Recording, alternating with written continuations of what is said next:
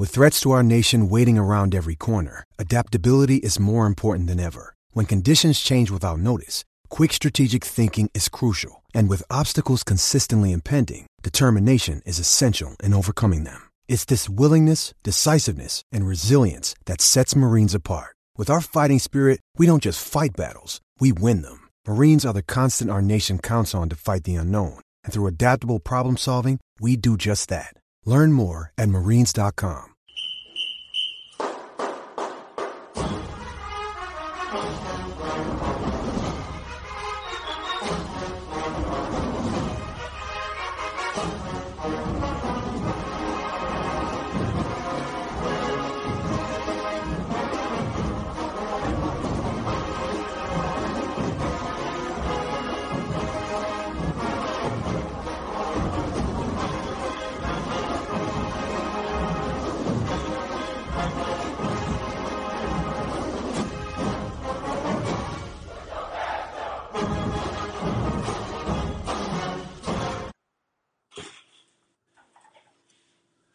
hello and welcome to another live edition of the ONG Strike Zone. Brian Fulford, Kelvin Rozier, Kofi Hemingway, brothers, how you doing?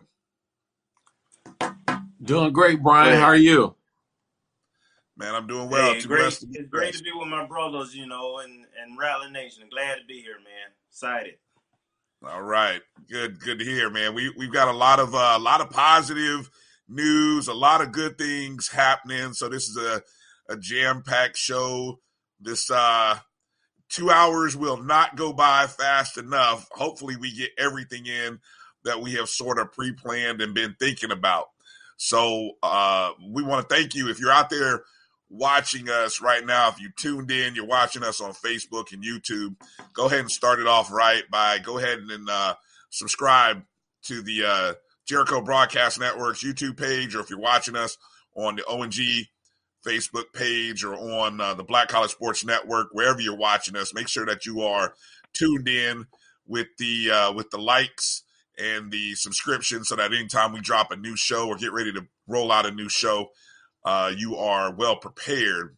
ONG Strike Zone, the show that is dedicated to covering the news and culture around Florida A&M University athletics right here on the Black College Sports Network. Follow us on Facebook, Twitter, and Instagram at ONG Strike Zone and go download that Jericho Broadcast Networks app on your Google or Apple Play Store.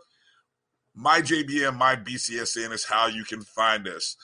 Well, fellas, FAMU's becoming a basketball school. Don't tell anybody. They they thought we was coming into SWAC just as a football school, volleyball school, baseball school. Shh. Don't tell anybody. We a basketball school too. We got basketball going on, fellas.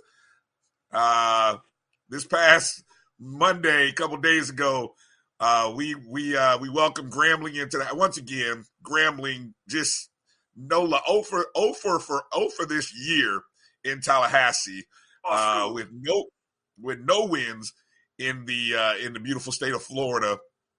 Um, actually, they did get a win uh, at, at, our rival, but that that kind of stuff happens over there. But they came to Tallahassee on Monday, and our Lady Rattlers picked up their second win of the season to move to two and one in the SWAC with an 84-78 win over Grambling. And then the men got their first uh, conference win of the year with a with a nice win over uh, Grambling as well. Final score 75 to 66.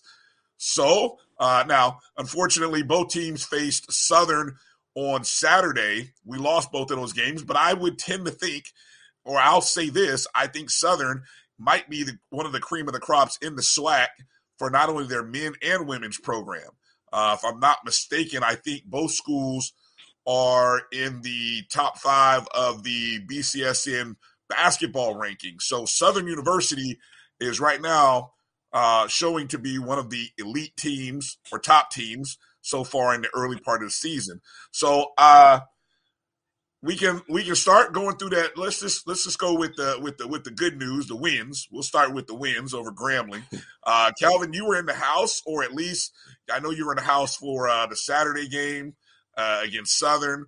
and uh, the uh, Monday games were were streamed on Facebook. All the games were streamed on Facebook, I believe, and so you know that's a uh, congrats to uh, FAMU Athletics for getting that done and making that happen. Um, I saw a lot of good comments from a lot of folks. I was man- managing to watch some of those games. So let's just run around the horn. Kelvin, what's your takeaway on uh, on on the uh, FAMU women or men uh, against Grambling or just this weekend? I'm going to comment on both men and women. And um, what I'll say is we're still a work in progress. We've been impacted by some injuries, um, by some COVID situations, protocol. So over the last three to four weeks, we really haven't had our complete team together. Actually, I was able to catch some of the basketball coaches show, the first one aired tonight from the Hyatt House uh, at seven o'clock, and I was able to catch Coach Pillow um, for the first thirty minutes, and um, she made reference as well as some of our players. Uh, we've essentially had about eight players we've been playing with over the last couple of weeks, and the cavalry is coming. Uh, we anticipate to have the rest of the roster available um, very soon. I'm not sure if it's this weekend or uh, next week, but uh, we will have um, some some more players, so we have some depth. Um, we have a little more size. The good news on the women's side is that we've developed some scores. Um, we have a duo um, right now, and one um, being Dylan was the uh, player of the week, and um, I think she went for about thirty against uh, one of our opponents this weekend, and she averaged, I believe, twenty eight uh, for the week, and was the SWAC player of the week. And then on the men's side, MJ uh, Randolph, he's averaging twenty a game, and um, he was the SWAC uh, men's uh, player of the week. So uh, we do have some scores on both teams. Uh, both teams got conference wins. In the men case, uh, the Grambling game was our first uh, Division One win because the first couple of wins were against uh, Division Two opponents. Um, we're still shorthanded. We still had some starters out that game as well as some some some leading depth. We jumped out 16 points in the second half and and, and kind of had to hold on and and luckily made enough free throws and plays down the stretch. They actually Grambling came back to tie in the last five or four minutes, but we was able to pull away. And in the Southern game, um, we were right there at halftime. We was actually right there uh, in the uh, in the second half, but that last ten minutes, we had one of those cold spells and turnover spells, and and um, they pulled away. Uh, but the first 30 minutes of that game was very competitive, back and forth actually. So uh, with a full roster, I, I, believe we'll have an opportunity at the end of the tournament time. We'll we'll be fine. Um, and that's on the men and women side. The women are actually two and one right now, and right. they uh, I think are in fourth place currently. Uh, on the women's side or in in, in the SWAC. So uh, overall, so given what we've had to go through and the challenges, you know, we actually missed the men's missed two weeks uh, because of all the things that were going on with the program. They had like three or four games canceled. For us to be positioned where we are right now, I'm very excited to see these next two, two, two to three weeks.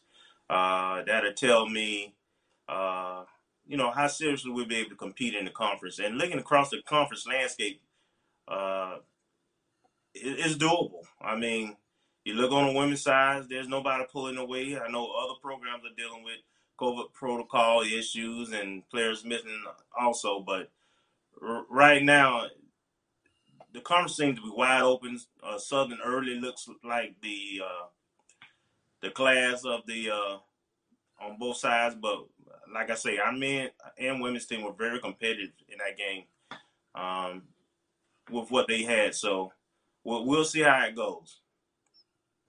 What's your what's your take of what we're seeing thus far, Kofi? Well, I mean, uh, Kelvin pretty much like hit it on the head. We haven't peaked yet at all. Um, but the good thing in particular, I've been speaking to the fact that the women's team had been improving um, tremendously since the first game. Um, they've had tremendous competition. They've had to um, work with the lineup, work with different things. You know, you got a new coach, new system, and I, I, I'm believing that this women's team is going to be dangerous come tournament time, and I think the men's team is going to be dangerous come tournament time as well. Um, you know, obviously, you know, you could talk about the COVID thing, you could not talk about it, but everybody's having to deal with it. So sooner or later, I mean, the the science is science, the the the COVID is COVID. So you got to come away. You got to find a way to pretty much like maneuver around it. I think the guys and the ladies are finding their footing, and uh, confidence is really a big thing, especially when you come into you're talking about your shooters. Um, the continuity of the lineup will be strengthened as the season goes, but you know, in Rattler Nation, you know, all we care about is the W. And uh, I can just tell you, you know, pretty much as an athlete, uh, confidence, especially for the shooters, goes a long way. When you hit that slump and you're not you're not making your three point shots, uh, it can mess with your mind a little bit. But they're starting to connect. So all we need is a nice little run. I think the Grambling win was definitely a good one. I heard that Thick 36 was back in the stands. So, you know, she she was behind that Grambling bench and letting them have it a little bit. So Thick 36 with the Hennessy and everything, she was on point. Thank you, Thick 36, for doing your job. As normal, we need you to travel on the road with these here rattlers and make it happen. Thick 36. Thick 36 need our own section, man, and I think we'll be good. But seriously, um, fundamental basketball, and I personally would like to see our men's team press a little bit more um, hmm. for so we can get some more turnovers. Um, you know, use that athleticism, use that quickness that we have to apply additional pressure and get more possessions uh, with, especially when we're at home, because I think it'll really make a difference. You know, I'm gonna, I'm gonna, you know, as I as I kind of look at the the statistics here a little bit from that game the other night. Look, um, you know, we all look one of the one of the biggest glaring problems that the women are dealing with, and, and Coach Pillow even addressed it. She's well aware of it. Is the turnovers and the turnovers per game. Okay, now you know right now, just overall within the conference, uh, we are. I don't know if you want to say you want to. You, you never want to lead in this category, but we are leading the conference in in turnover margin uh, worst worst in the conference. Okay, but with that said, you know that's your glaring mistake, or that's your if you can cut the turnovers in half or just by a fourth. You know, like right now, our turnovers per game or turnover margin is minus nine. If we can get it back to where, hey, guess what? Texas Southern, Prairie View, two teams that we highly regard uh, as two very good women's programs. Uh, they're they're right there above us, uh, minus five and a half, minus three and a half. So the turnovers per game, that's a fi- that's fixable. That's one of those fixable things. What I will say, you know, I'll object to anybody that'll say that they don't see fundamentals or they don't see this Rattler women's basketball team making strides. This team is going to be okay. You cannot judge. I, there's that word. I'm saying it. You can't put Coach Pillow in a box and say, "Hey, Coach, when you when your whole team didn't play a year ago, we expect you to take this whole new team and be ready to ball out." The fact that we're sitting, it's impossible. The fact that we're two and one right now speaks volumes for where this team is right now. And anybody who's watched this team over the last three three conference games, you have probably seen an improvement in this team. You know, there's a team that battled back in the fourth quarter against Bethune Cookman. Again, I say they played probably one of the better teams in the SWAC in Southern. Uh, now, granted, we haven't looked. There's a there's tiers to this SWAC women's thing, right? I think you got one tier that includes uh, Um, Jackson State. Um, hold on, I got the I got the standings pulled up right here because I think there's tiers to this thing. You got Southern, who's unbeaten, Jackson State, Alabama State. Really, and, and a lot of people didn't see Southern coming. So really, a lot of people's eyes were focused on Jackson State and Alabama State. Guess who's sitting right there after those two after those three schools? FAMU. Now we go on the road. We got to play Arkansas Pine Bluff, a team that a lot of people are high on, right? But we're sitting right there in the mix with Arkansas Pine Bluff, Prairie View, Alabama A&M, Texas Southern, teams that no one really thought we'd be competitive with. So our real test is coming up this weekend, but you you you're not going to be able to tell me that Coach Pillow, who she's raised by raised by a legendary legendary coach in um uh oh help Pat me out Summitt. Tennessee Pat Summitt, thank you. Raised by Pat Summitt. Cut her. She go look at her coaching resume. She's been in the right places. She's she's been uh, on the staff with some good people. I I think she knows what she's doing. You just got to give her time to get the right people. She's she's brought in a couple of players who can play, who can shoot the ball, as we seen with Dylan Horton, who uh, Horton now a two-time SWAC Offensive Player of the Week or Player of the Week is how it's listed. And I mean, I mean, shoot, she shot well, I, I think as I just read the numbers here, she uh, uh in terms of statistics, Horton back to back career nights, right? 25 versus Southern, then drops 32 versus uh Grambling. Seven rebounds, three and a half assists, two steals per game over the weekend. Right now, she's averaging 28 and a half points per game. Um, and I I think, like you said, Kelvin, as we get healthier, that's where it's going to happen for this team uh, as we go forward. Um, looking over at the men's side, Kofi, let me come over to you as you look at the men. What's the ceiling for the men? What do you think the ceiling for the men is? Are, are, are we are we at it? We've seen MJ Randolph starting to separate himself uh, as a three-time SWAC player week. Hell, there's only been seven weeks maybe eight in the conference, he's already won three of those awards. He's already a candidate for player of the year, in my opinion. What's the ceiling? What's the floor for FAMU men's basketball?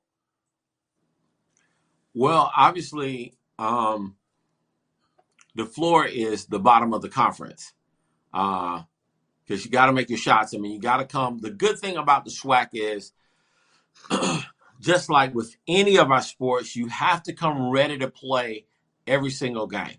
There are no off weeks. Um, and even if it was, you still want to be in a position where you can um, build momentum uh, for your next game. You know, uh, there are no um, none of those little small victories. Let me say that. So I think the ceiling is definitely a championship. I'm fully expecting this team to go deep in the tournament and win it. Um, that's the name of the game. This team is in position. It's not a young team. It's not a, a weak team with no firepower. It's not like they're dealing with a new coach and a new system.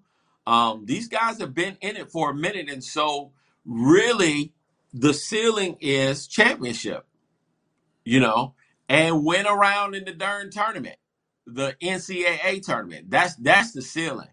Um, and uh, I want to see, you know, I keep putting this plug in because uh, I really don't know exactly what it is, but you know, football, FAMU is definitely a football school, hands down. Okay, we are a football school. That being said, when I was there in the '90s, when I was attending FAMU in the '90s, we were also a very good basketball school, and our basketball games were packed all the time. And a lot of the stuff that you would hear at the football games was birthed at Jake the gym. You know, from Mm-hmm. the Oh My Lord and the, you know, Hey Let's Go chants that have now become legendary. They were birthed during basketball season. You know, Good point. so it's so it's time for the students are on point. Okay, let me just say that the students, for the most part, are on point with their attendance to the games. That being said, it's time for us to either change up the strategy with getting the Tallahassee community involved with our basketball uh, culture. And it's time for us to take it seriously. And that's one of the reasons why I believe we've been in a, a I want to say, a pool of mediocrity for so long is because we haven't embraced the fact that, yes, we are a basketball school we are we are supposed to win championship. A championship is a championship. Whether and we want to win golf, we want to win tennis, we want to win track, we want to win softball, we want to win every sport that we're competing in, but especially basketball because it is a revenue sport. So it's an opportunity to see considerable gains uh, financially uh, if we just get behind the program. Hey, Kelvin, talk about that. What you see from the attendance. We had just under 700 for the women's game, just under 1,700 for the men's. Now, I'm just looking at the stats from Grambling. As I'm looking here, I don't see the stats from Southern. But what what's your what's your take on where we need to be? Where does Rattler Nation need to be for these basketball teams in this program right now? So, uh, we're coming back from break, and students, you know, are still getting settled in, whether it be classes or dorms or rooms and so forth. The the hundred was not in the building um, for uh, either game, I don't think. Uh, and um, and um, as far as uh, support, Saturday, you know, uh, they trickled in for, for the women's game. Um, and you know, Lawson is a big venue, so it's uh it's, it's hard to have that environment that we used to that you know, like you said in Gaither. Um, you, as you know, when we were in school, uh, if you didn't make it to the gym, Gaither gym by halftime of the women's game, you weren't getting in. I mean, it was yep. just impossible. That's how popular it was. Um, that being said, um, I think that as uh, we have more home games, I think we got a big recruiting weekend coming up in in in, in, in about a, two weeks, I believe, um, when we have a home series, the 21st. I know that uh, football has a big recruiting weekend. Uh, I know that the, the band be back, the Pelt band be back, uh, part of the program. And now um, we've got some W's on our belt. And, it, and I, believe that, you know, that, that matters, um, gets people interested. Um, and so hopefully we'll get a couple more W's this weekend. And as we get bodies back, uh, the style of play will be be a little better. I, I have to be honest. Um, it, at times, both men and women, it's kind of tough to watch because it, you know, we, we go through periods uh, where we struggle to score and turn the ball over, and you know, like like saying, both teams playing short-handed, so you know, it's not beautiful basketball all the time. Is you know, uh, uh, you know, we do a lot of half court sets, and um, you know, we don't get easy basket, transition basket. We don't do a lot of pressing and so forth. So. Uh, I, I, think all the style of play and everything will add a little more excitement to it or consistency. Um, but um, in terms of attendance, it, has been it's been okay, but it needs to be better. COVID sounding sounding alarm. I think it's the right thing to do. We we have to show up. We have to support these teams, and um and they're they're improving, getting better, and so, and so do we as fans. We need to improve and get better. Yeah, definitely. We need we need to see more folks in the stands.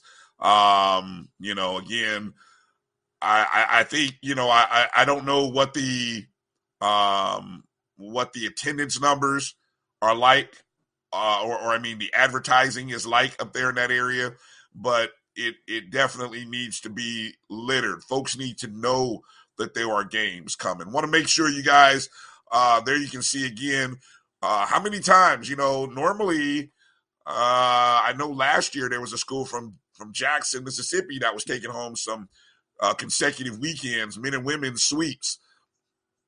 But this year, uh, it's the Rattlers getting the first one of the year, I believe. As you saw, MJ Randolph, the the men's player of the week, Dylan Horton, the women's player of the week.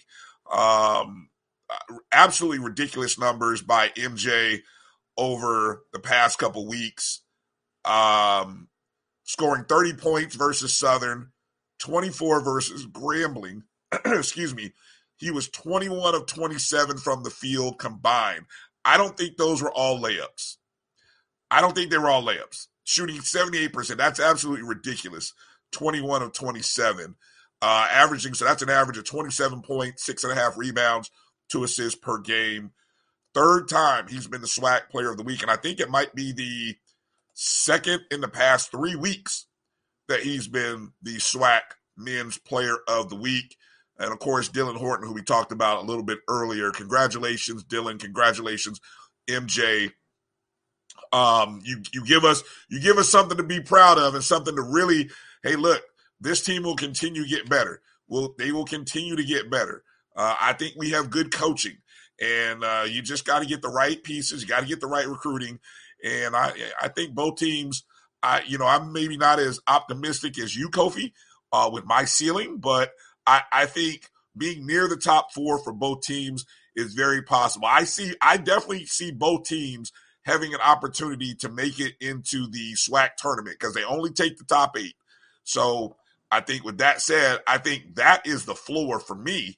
And then, uh, you know, we'll just kind of play it out and see what happens from there. Okay.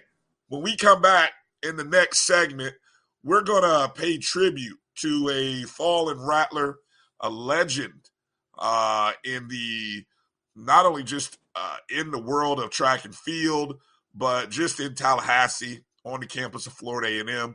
Of course, uh, Rattler Nation coach Bobby Lang passed away uh, just the past this past week. Florida A&M University Hall of Famer, and so coming up on the other side of the break, we're going to talk with another Hall of Fame legend, Alvin Hollins, and we're going to celebrate the life of Coach Bobby Lang. Kind of hear some stories and some uh, some recollections that Coach uh, that Alvin Hollins has about Coach. Uh, I think we were all on campus.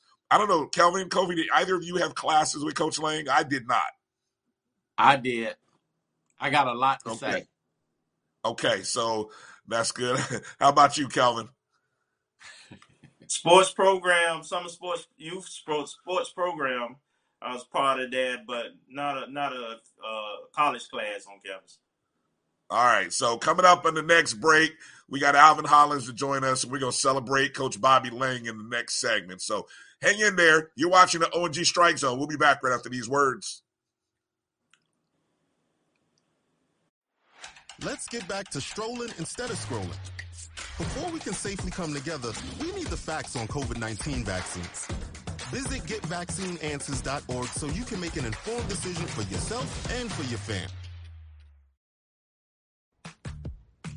Nope. Nope. Come on, him. Ooh, I like him.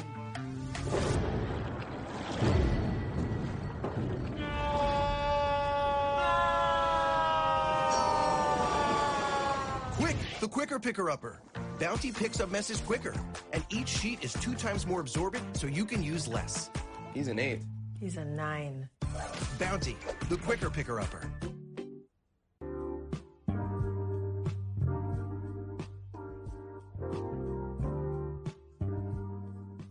This is the BCSN Pod Zone, your place for the news, views, and conversations about all things related to HBCU athletics.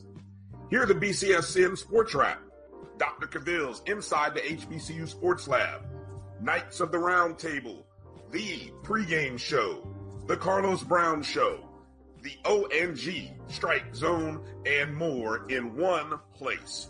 We are changing the way you consume HBCU sports one broadcast at a time.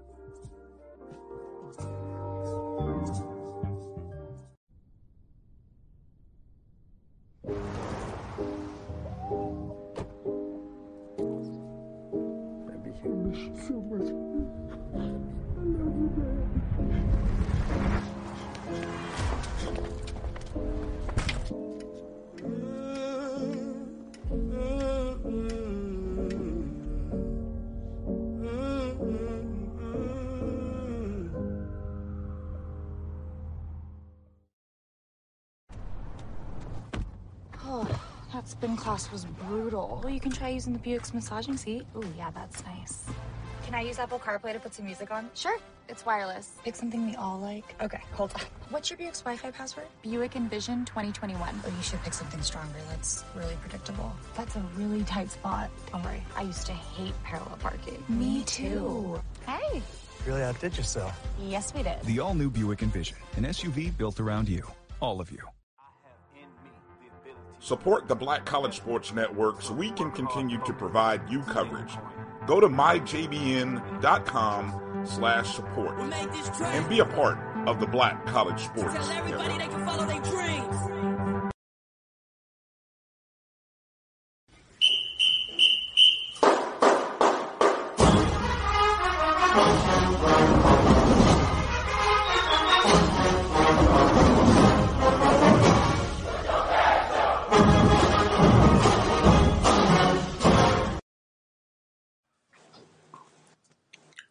Welcome back to the ONG Strike Zone. Brian Fulford, Kelvin Rozier, Kofi Hemingway. Joining us is FAMU Hall of Famer Alvin Hollins.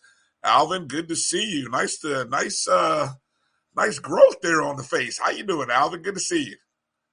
Fine. And thanks, you know, thanks for the beard. Thanks for the compliment. And it's good to be with you guys again.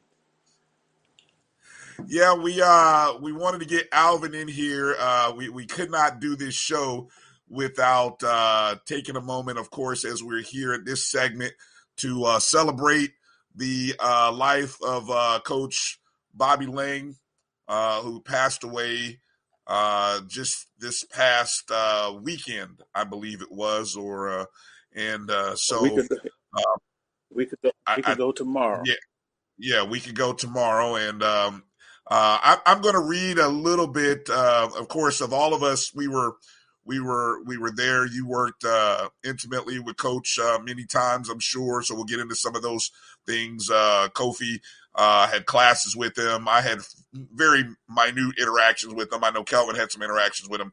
But I'm going to read just a little bit from uh, Vaughn Wilson. Did a great write up for HBCU game day. Of course, Vaughn, uh, a, Rattler himself, I'm sure had plenty of interactions with Coach uh, Lang. And I'm just going to read a paragraph from his article on HBCU game day. If you didn't get a chance, go go check that out. Uh, coach Lang credited with winning 38 championships as a track and field coach in the SIAC and the Mid Eastern Athletic Conference.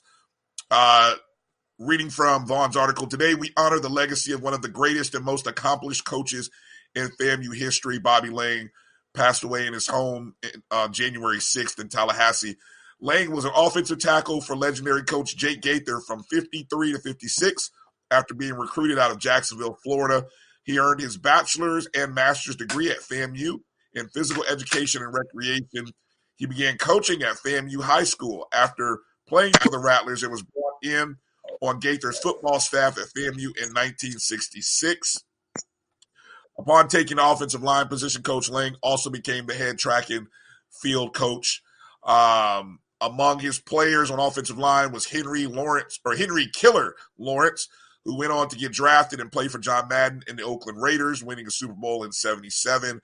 Uh, of course, he had a All-American 4x400 relay team, an All-American women's relay team uh, that included teammates Pamela Porter, Vogel Noosa, Mary Jones, and of course Pam Oliver, who uh, you can see on the sidelines with Fox. Um, and, and, then, of course, there was a, a famed men's 4x100 team that won the Penn relays three times. There's a lot of accolades. There's a lot of stuff here with Coach Lang. I encourage you to go read it. But uh, Alvin, let's just kind of go around the horn here.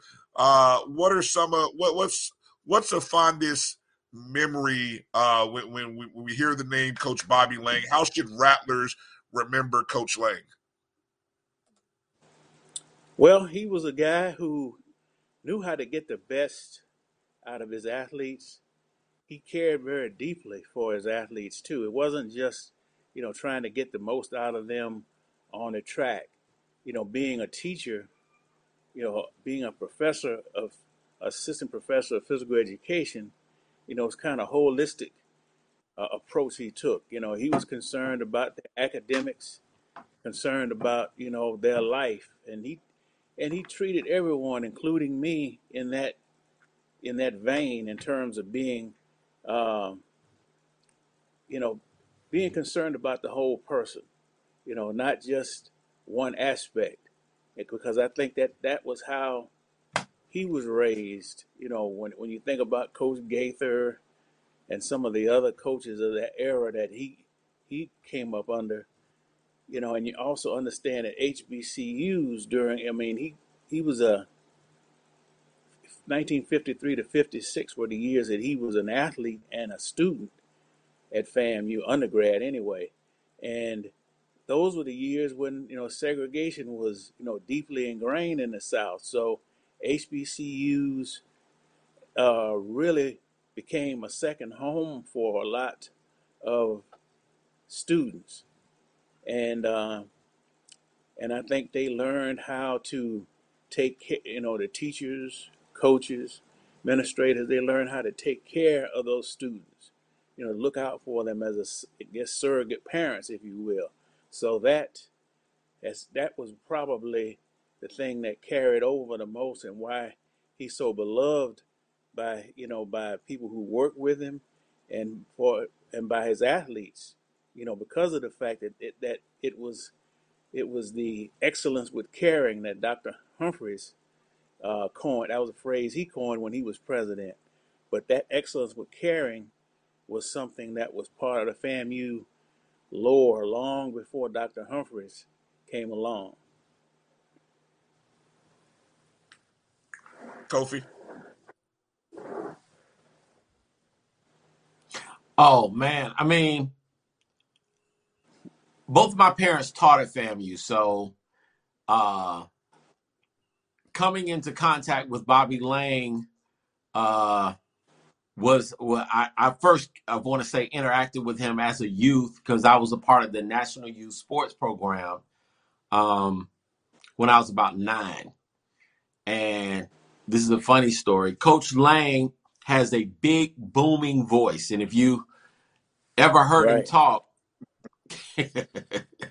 it would you know when he get halfway, he's not even upset, but just the fact that he's opening up his mouth and he had spoke with such authority that it automatically brought everybody basically to attention. So if he said for you to do X, Y, and Z, he was I would liken him to like a James Evans type personality. Um, it was not out of the realm of possibility for him to jack you up, for uh, you know, for him to pull that whole uh that track baton that you supposed to be handing off to everybody and stuff for you'd get whacked on the tush if you were out of order. So back in the day, the NYSP used to meet at the FAMU High Gym. Okay.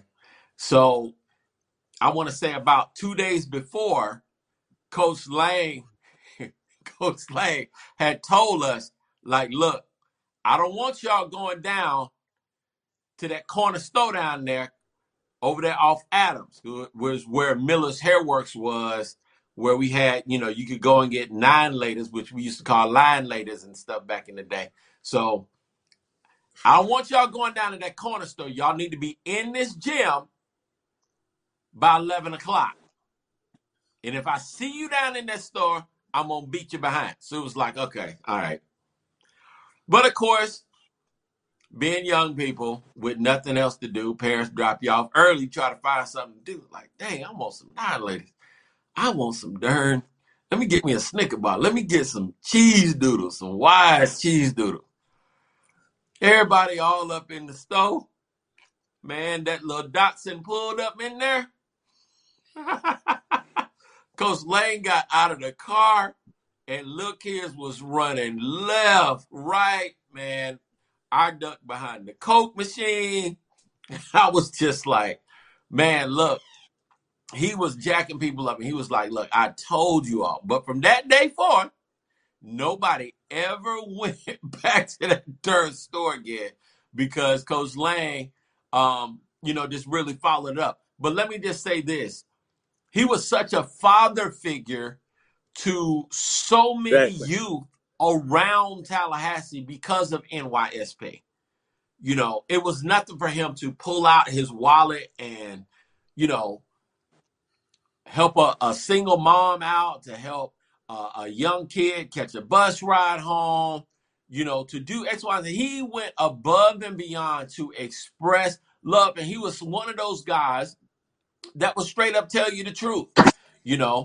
Um, but when it comes to coaching, I mean, this guy won championship after championship after championship. Um, you know, you don't do that. And, and, you know, just even when he transitioned to Coach Hubbard's staff, you know, to get us that 1970, he was a major part of that program and that legacy. And, you know, when Coach Hubbard made the decision to go in another direction, everybody was kind of like, uh, if it ain't broke, don't fix it because uh, the program went in another direction after you know Mungeon and Lang kind of left. So I'm gonna just leave it at that. But Coach Coach Lang was absolute, uh, absolutely a man's man. I can tell you, you know, just the conversations that he and Coach Mungeon used to have on the second floor of the Jake Gaither of the uh, Jake Gaither gym were absolutely legendary, and you would just have to be there to know what I'm talking about. Sounds like Alvin, you might have been there for a few of those. Um, talk a little bit about the the championships when you get a chance, if you would. Go ahead, Alvin. Well, the thing, well, one one thing we have to remember about uh, that that uh, you, you you remember the old black exploitation movie with uh, Jim Kelly, uh, who uh, Fred Williamson and Jim Brown. That's what I likened uh, Pop Kittles, Mungeon, and Lang. You know that three the hard way. That's what I called them because those guys they were all from Jackson. They were all from Jacksonville. They played. I think they pretty much played. If they didn't play at the same time, they played right around the same time in the fifties. Then you know they were they, they returned to become coaches. You know at FAMU as well as teachers. So you know they were as they would say, thick as thieves. But the championships, I think it was a pedigree that was already instilled in them from having played for Coach Gaither and having played under that, you know, that mantle of FAMU, which, you know, they started winning championships in 30, 1938. So by the time they came along, you know, it was expected, almost like Alabama is now. In fact, they his for four years at FAMU, 53 to 56, he was teammates with the great Willie Galimore and Al Frazier. And if you know anything about Rattler football, those are arguably two of the greatest running backs, or maybe the greatest running backs ever to put on the orange and green. They still have records in the books right now, you know, but like during that time, I think they wanted they combined to win a national championship in football in 1954. You know, and they played for the championship as seniors in 1956. Lost to Tennessee State. It was 41 30, 41 38, 41 39. You know, a fumble in the red zone cost FAMU another national championship. That's just how. That's that bitter rivalry between FAMU and Tennessee State. But when it came to track, now, when he was appointed track coach in 1966, he had never coached. He'd never been a. He'd never coached track. So he makes the, you know he always tells the story how he had to go get books and really learn the different phases of you know track and field. You know, obviously, obviously he got help from you know other coaches, but um, in that first group in the six, early '60s, you talk about that um, four by one. It was a four. It was a it was a four by one relay team for the men that uh, retired the Patterson Cup in uh, at the at the Penn Relays. They won that four by one event three years in a row. So when they were headed into the in 1968 was the was the third year. So as they were ready to, yeah, that's them right there. So as they were ready to heading up, head up to Philadelphia, the governor of Florida was so sure they were going to win, he shipped he shipped a couple of crates of oranges to their hotel.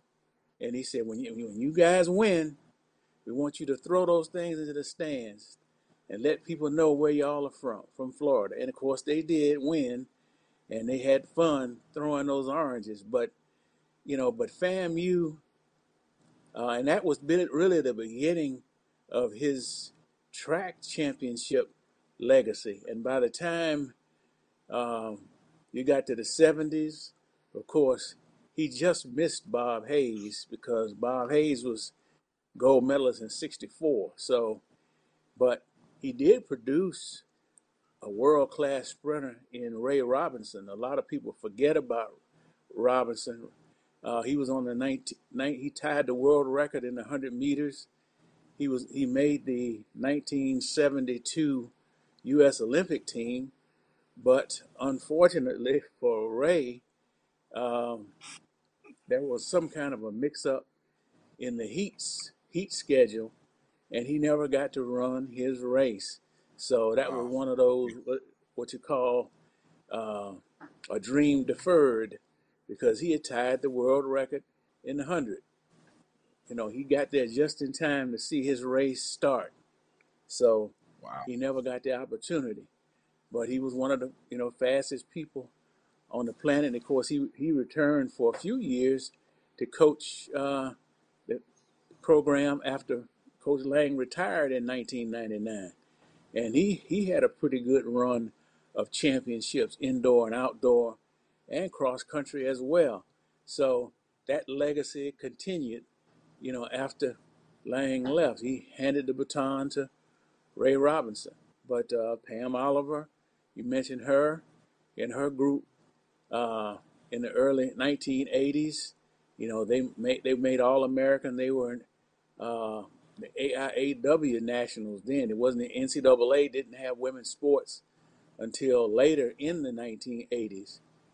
But uh, and he was instrumental in bringing uh, women's track to the forefront at FAMU because you know for many years, you know because of you know different laws and whatnot, you didn't have a consistency in high school for women's sports. So once Title IX kicked in in the late 70s, you know, it became, uh, it, you know, it became easier to recruit, you know, top female athletes. So he, he used his magic as well with them. And, you know, being a father figure, especially to young ladies away from home, you know, that makes, that makes a big difference, you know, and he was able to get, you know, the most out of his charges, as they say. But and of course, the NYSP, you know, was another claim to fame for him. And uh, the success that he had both in the SIAC and the MEAC, uh, he was inducted into the FAMU Sports Hall of Fame in the, in the early 80s, the MEAC, MEAC Hall of Fame, and the SIAC Hall of Fame inducted him as track coaches in the 90s. And then the Florida the Florida Track Hall of Fame inducted him in the late 90s. And only about three or four years ago, he was inducted by the uh, U.S. Track and Field Association and in the coaches in their coaches Hall of Fame. So mm. he was a highly decorated coach, and during the time that he, during the time that he coached, uh, which is you know from the late, mid to late '60s all the way through the '90s. You know, he put FAMU on par with Florida State, Florida, and Miami. Those were the four. Those were the four schools that had track programs, at least outstanding track programs at that time. So the schools got together. FAMU Relays was the first uh, outdoor event in the state, followed by Florida, then Florida State, and then finally Miami. And that continued for a long time because being in Florida, you know, the snowbirds, those are the teams that came from up north that were, you know, trying to get outside for spring break. And for many years, the FAMU relays had to be one of the largest track events in the Southeast. I mean, at one point, probably in the 80s, they there may have been like 50 or 60 high school teams and almost that many college teams. And and they were able to run that event, hard to believe, they were able to run that event before sundown. One day. And you ran all your major events and got it got it in before sundown. But that was a testament to his eff- effectiveness as a leader, planning, and efficiency. So um, he was able to get major sponsors. I think most of us remember F.W. Woolworth uh, was a major sponsor of the relays for many years. Aubrey Lewis, who was a Notre Dame graduate, and I think his two of his sons uh, played well played sports. His oldest son, John, was a baseball pitcher. But either way, um, uh, those years saw that that event become one of the signature events of the year, and it just brought brought more attention positively to FAMU, and that was what Coach Lang wanted to do. He loved Florida A&M, and he'd always tease me about, man, you need to go somewhere and make you some money. You're too good to be here, but I, but I didn't leave. So after a while, he said, well. I guess you, I guess you won't, guess you won't leave, huh? You guess you just love FAMU too much. I said, well, I see. So But it just you one know, one of those. yeah, I was gonna say, you know, just in regards to the whole National Youth Sports Program, it wasn't just, you know, it was a national program. A lot of HBCUs hosted uh, National Youth Sports Program, but the FAMU National Youth Sports Program was number one um, for years under the leadership of Coach Lang. So you know, not only was he a championship uh, track coach, a championship football coach, but you know, but just being able to assemble a staff and a group of people together to come together uh, in the summertime and put on a, a world class. Because I mean, we were on campus; those kids are on campus from basically about 10 a.m. to about 6 p.m. And they got meals and everything. It was just quality all the way around. I'll never forget, you know, this fried chicken Wednesdays at Family Hopper. That's another story. But, you know, Coach Lang really did uh, a bang up job in making sure that, you know, the people that served with him, served under him, the people that he coached, got all that he had everything that he had, and uh, you could see that just in any amount, any amount of communication, it was a big deal to him. well, it's, and, Kelvin, and uh, again, like, no, go ahead, Alvin. Go ahead. well, what I was about, what I was about to say was that you know that that that capacity that he had to be able to marshal resources, be able to get people to work with him, that had as much to do, you know, with his personality. He could build consensus. There were many people that thought he would have been a he would have made a great athletic director, you know, because he had that ability, you know, to interact with all kinds of people, you know, and get them to work, you know, in concert, you know, with the program. And uh, one thing I do want to mention before we continue, when Henry Lawrence was drafted by the Raiders, you know, uh, John Madden saw him at the Senior Bowl, and he said, "Who is this guy blocking Too Tall Jones?" And it was Henry Lawrence.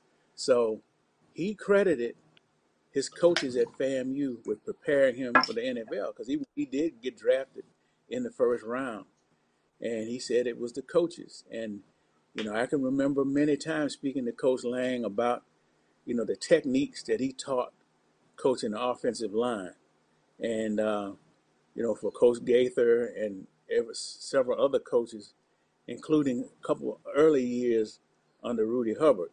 So I think he was, and, and I think as he transitioned from the offense to defense during the Hubbard years, he, he was a he, he played defensive end and he was a tight end uh, offensively because in his days, in the 50s, you had to, you know, you had to play both ways. Single platoon is what they used to call it. So you had an offensive position and a defensive position.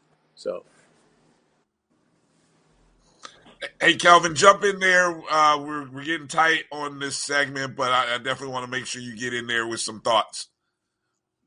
Yeah, ain't, ain't too much chicken or meat left on the bones now. Kofi and uh, Alvin, they done pretty much took care of Thanksgiving. But uh, what what I will say is that I had the opportunity to participate in both of his signature programs. Um, as a kid growing up here in Tallahassee, uh, I went to the National Youth Sports Program every summer for about five years. And so um, that's where I learned to swim. Um, that's where I started paying attention to track. And that's where I also met many lifelong friends or kept many friends to include Kofi. Um, so that that was the impact of the National Youth Sports Program. When it comes to the um, track, the you know the FAMU relays. Um, when I was growing up, we had a spring sports carnival on FAMU's campus. Oh yeah, I remember and that. and that's where we had all spring sports almost playing on the same day on a Saturday. So you had tennis going, you had baseball going, you had softball going, you had uh, the, the, the the big event. It was like a, a, a spring homecoming, but the big big event was, of course, the FAMU relays. And the reason why the FAMU relays was such a big event, uh, Kofi and Alvin kind of alluded to it. Uh, Coach Lang was so well re- respected, and he had such a far reach that people would travel, fly in, come just to volunteer to work the FAMU relays. So you had greats and celebrities and coaches and and and all kind of VIPs and former rattlers in every sport, all volunteering their time and, and efforts uh, to staff that event because, as Alvin said, it was such a big event, such so well attended. And he mentioned that it was a high school division and a uh, collegiate division with some people running unattached. Where I, I, I was able to participate as a high schooler um, for two years, my junior and senior year. Um, one of my most embarrassing moments on the track happened on that track, Uh-oh. which I won't Uh-oh. discuss. Those who know know, Uh-oh. and those who don't know won't know. but uh, but I was able to participate a part of that program. I also was able to work um, the the the, the uh, FAMU relays for many years um, and assist in, in, in some of the setup and and um, support services for that event. But the thing that sticks out to me the most about the track FAMU relays, which was the first spring outdoor major track event in all of college in, in NCAA. As, as Alvin said, everybody came. Again, a, t- a testament to Coach Lang. So all the great track programs, I can remember, you know, in, in high school and middle school, seeing Clemson and Florida State and and and like I say, University of Miami and teams, not just from the South though, uh, teams from all over.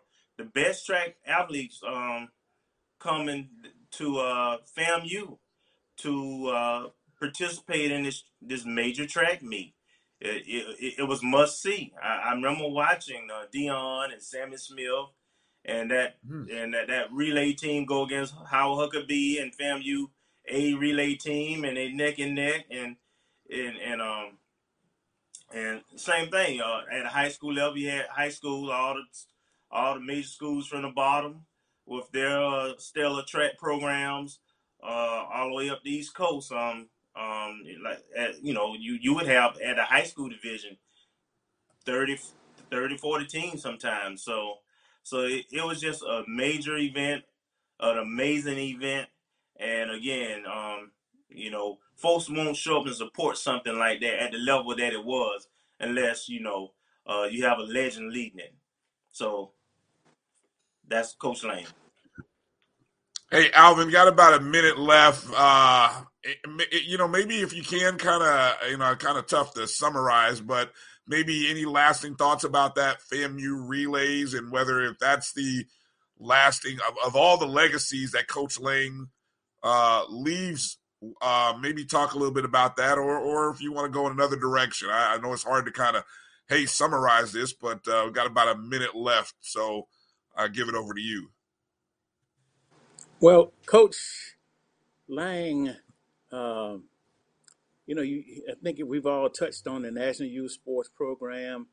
The you know that the fact that he was a member of that Gaither's last few years.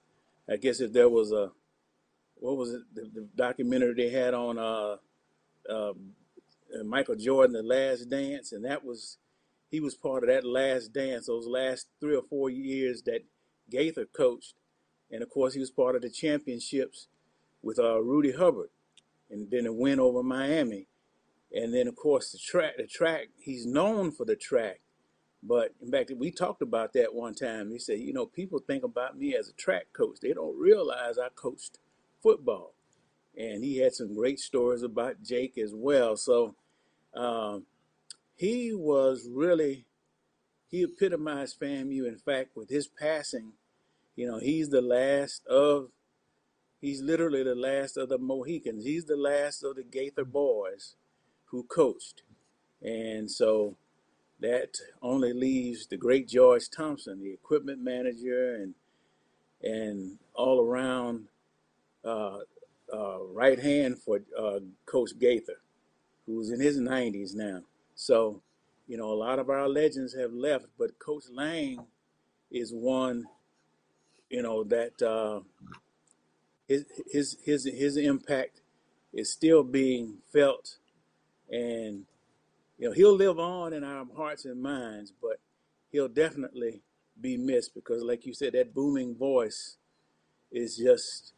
I used to when I first got here, and this is the last piece. That when I first got here, you know, I, I attended practices, Mungeon, Kittles, Lang, and I said, "Do they did they recruit? Did they hire people because they had booming voices? Because you know they didn't have the, you know, the uh, megaphones and all that, but their voices could carry, boy, especially uh, Coach Lang, and he just had a way of getting the best out of everybody that he worked with, and but he was a caring person under underneath that little gruff exterior that he would put up sometimes. So and I think once people understood that he wanted the, wanted the best, then they did, as they say, they did the rest of the work, and that's why he was always successful because nobody wanted to let their daddy down.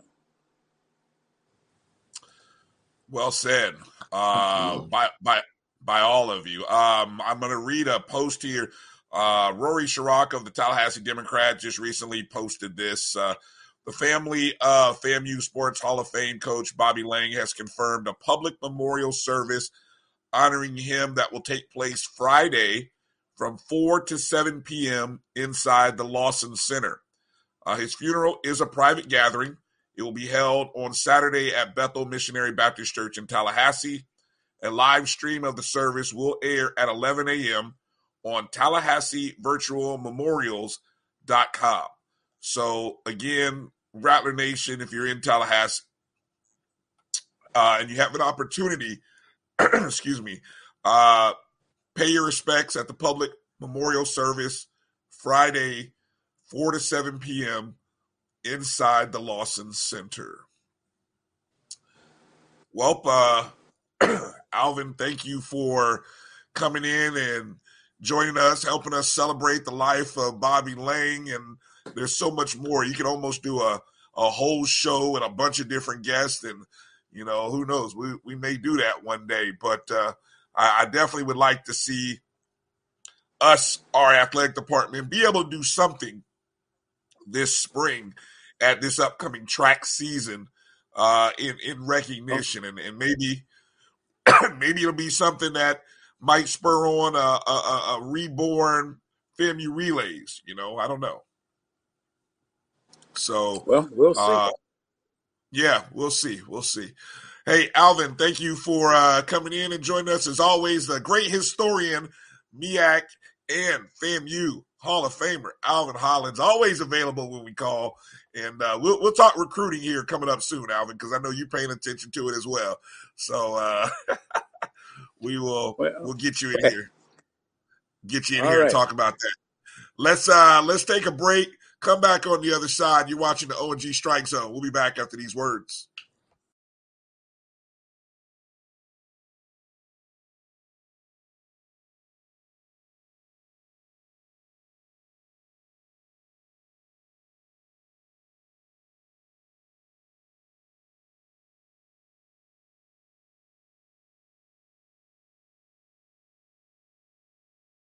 It was a, a monumental game for A&M and Tampa. It was a monumental game. Somebody had to lose, and thank God it was them this time. We knew it was going to be a battle. Look at Jake Gaither's record. 202 and 36, I think. Some some un, off the wall figures. And nobody would play him because they didn't want to take a chance of getting beat. But the truth of it is, over 46,000 tickets. Blacks were sitting on in, in, the east stands. The whites were sitting in the west stands, and the score wound up uh, 34-28. The only thing we proved that uh, we wasn't inferior, that we were not inferior, and we were not afraid. For one night, for 160 minutes, we was better than them.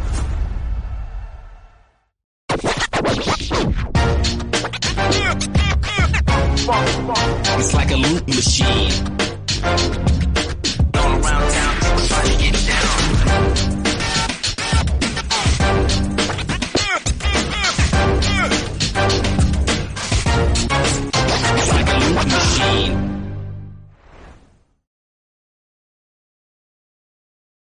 I want you to get the vaccine because I want you to be safe.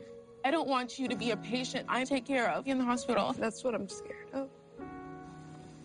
I hug you. Yeah. Love you. Love you too. Troy, you work here? I'm never not working. Like Head and Shoulder Scalp Shield technology, up to 100% dandruff protection, even between washes. Never not working. Never not working. Never ever not working. Head and Shoulder Scalp Shield, never not working. From novice to aficionado, find yourself here. High quality cigars plus personal customer service. Slow Burn is Waco's only mobile cigar lounge, featuring a meticulous, curated collection of premium cigars. Visit our website, www.slowburnwaco.com. That's www.slowburnwaco.com. Uh, a gentleman wanted to do the Black College Sports Network in partnership with the HBCUs.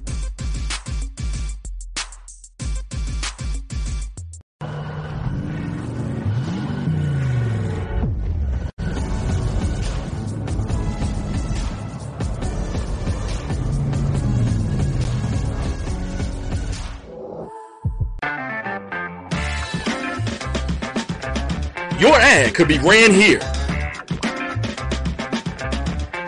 myjbn.com backslash support. myjbn.com backslash support for more information.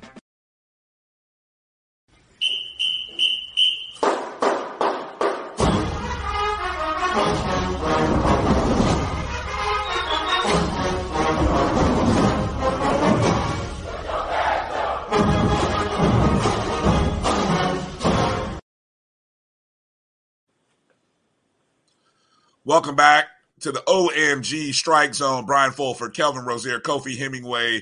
Thank you for watching us. You guys out there interacting with us on YouTube and Facebook. Uh, shout out to Marcus, J Mag, Bobby Calhoun, uh, Edwin Moore, Steve Stephen Campbell. Let me see who else I see out there. Uh, Tamara, Tamara T out there. Um, what up, uh, Mary, Mary 305, I know she's somewhere out there. Uh, Jeremiah Clark. Uh, let me see. Who else I see? Um, shout out to everybody there. Uh, even Scotty dropped in, dropped in, dropped a few, and then he's out. So uh, shout out to Scotty uh, for coming in. Um, yeah, thank you all for watching. Make sure to like, share. If you haven't already, uh, subscribe to the Jericho Broadcast Network's YouTube page there, MyJBN1. All of our shows on the Black College Sports Network uh, get pumped out via this page. Go download the Jericho Broadcast Network's app. You can find it on your Google or Apple Play Store, MyJBN, MyBCSN. Um, fellas, we talked the season of awards for FAMU football continues to roll in, and now we have added a Buck Buchanan Award winner to the list. As predicted by us, Isaiah Land from Buffalo, New York, the six-four junior uh, what do we call him? Linebacker, defensive end, kind of hybrid there. Uh, was was selected over the weekend as the 2021 Stats Perform Buck Buchanan Award winner. Uh, the 27th annual award goes to the top defensive player in FCS football. Uh, a 50 member national media panel selected Buchanan, uh, selected uh, the Buchanan winner from a group of 25 finalists. Land, of course, the redshirt junior, was first in the voting among linebackers. Uh, young man from Montana State and another one from Montana. Of course, Land had 25.5 tackles for loss for 147 yards in losses, 19 sacks, and 121 sack yards for losses, which were all FCS leading totals during the season. Uh, that sack total, by the way, the second best individual sack season by a FAMU defensive player. Uh, the record still holds at 20. Um, so, you know, obviously it's a great year. Uh, he was the SWAC Defensive Player of the Year finished with 43 tackles, 32 solos, six quarterback hurries, three pass breakups, three forced fumbles, and one fumble recovery. Um, you know, what I find really interesting is that, and I, I don't know, I didn't say this on this show. I think I said it on another show. Uh, Land didn't actually come up with the number one or the most first place votes. That actually he got out totaled 15 to 11 by uh, one of the other candidates. But in terms of total points, because they do a point system for first, second, and third, I got to imagine if Land wasn't first on your ballot, more than likely he was second. And so, by virtue of that, he uh, goes on to uh, to win that award. And as you can see, very sharply dressed. I mean, well well suited up uh, for that award. And it's the second consecutive year that an HBCU player has uh, won that, a second straight SWAC recipient. Yes, that now with us being in the SWAC, I guess we got to say that too.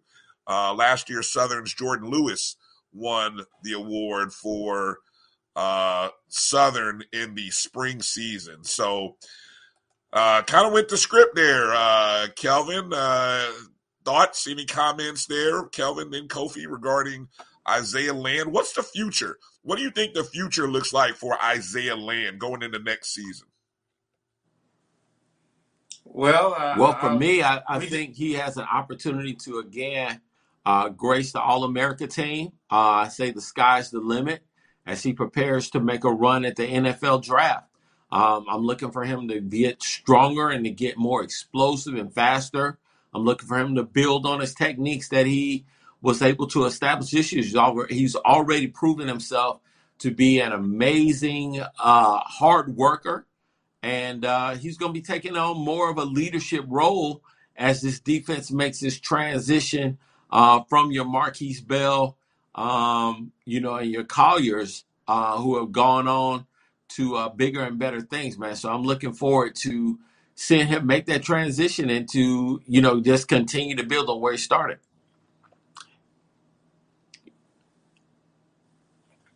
Yeah, um, for me, yeah, for me, I, I think um, first of all, I want to congratulate Isaiah for that um, winning that award, and his hard work paid off. And, and I always tell people, no matter what your endeavor is, if you put in the work, I've never seen hard work pay off. Not pay off. There is.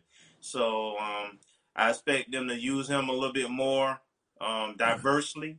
No, next year I I expect some more diverse schemes. I figure they'll move him around a little bit because he is a hybrid, and um, the NFL probably gonna want to see him do some different things to, uh, and which only will make him more valuable.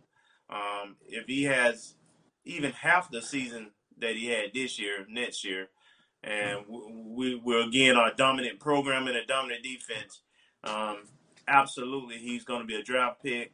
And to tell you how much people think of him and how much of a rally he is, uh, he he wasn't bashful about putting um out on social media the fact that Power Five schools were coming after him uh, through coaches, uh, uh, high school coaches, and so forth, and associates, trying to get him to transfer to Power Five schools. I mean, he has a great frame. He's six four. He's long. He's stronger than he is big, which allows him to actually go against uh, some of those big offensive tackles and and then of course his athleticism and speed is uh, unmatched, which makes him a, a terrible matchup for that uh, for for any offensive tackle. But uh, he's been he's been recruited and he has uh, left no doubt that uh, he, he's he's a rattler and he's glad to be a rattler and he's looking forward to uh, the season coming up. And so, um, congratulations again, and let's go.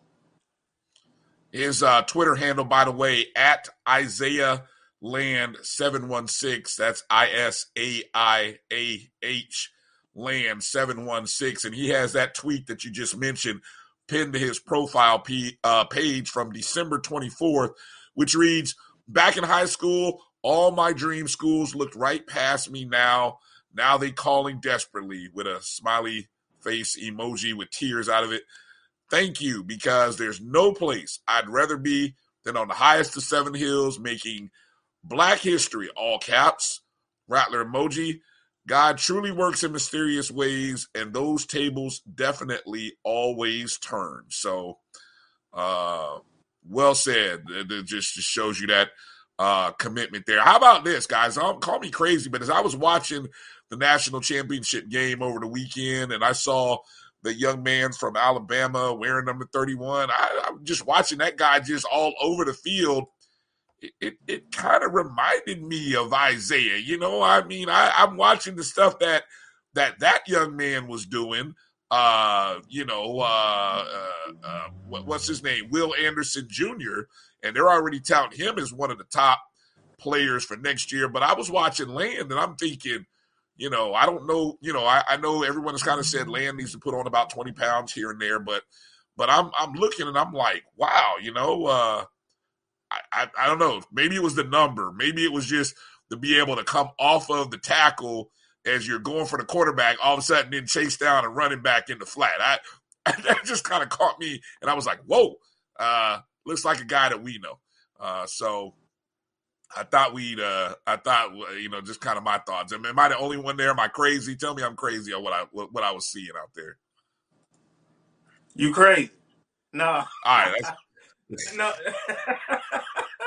no, it, it's not a bad analogy. I agree with you. Uh, the styles were similar, uh, and the pro- productivity was there, and the frames are similar. So it's not out of the, you know, it's not out of the realm. It's not a bad analogy. All right, thank you. Pre- appreciate it. Thank you for humoring me on that one. Um, other news regarding the FAMU football team uh, just recently announced the HBCU Legacy Bowl. Now, look, again, we talked about this last week as it went around to, um, as related to Markquese Bell, still not getting an invite from the Reese Senior Bowl. That's okay.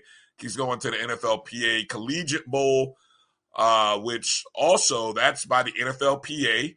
They they play in the Rose Bowl. I know we saw a, Aqeel Glass get an invite to go to that. So that was big time for him, the Alabama A&M quarterback.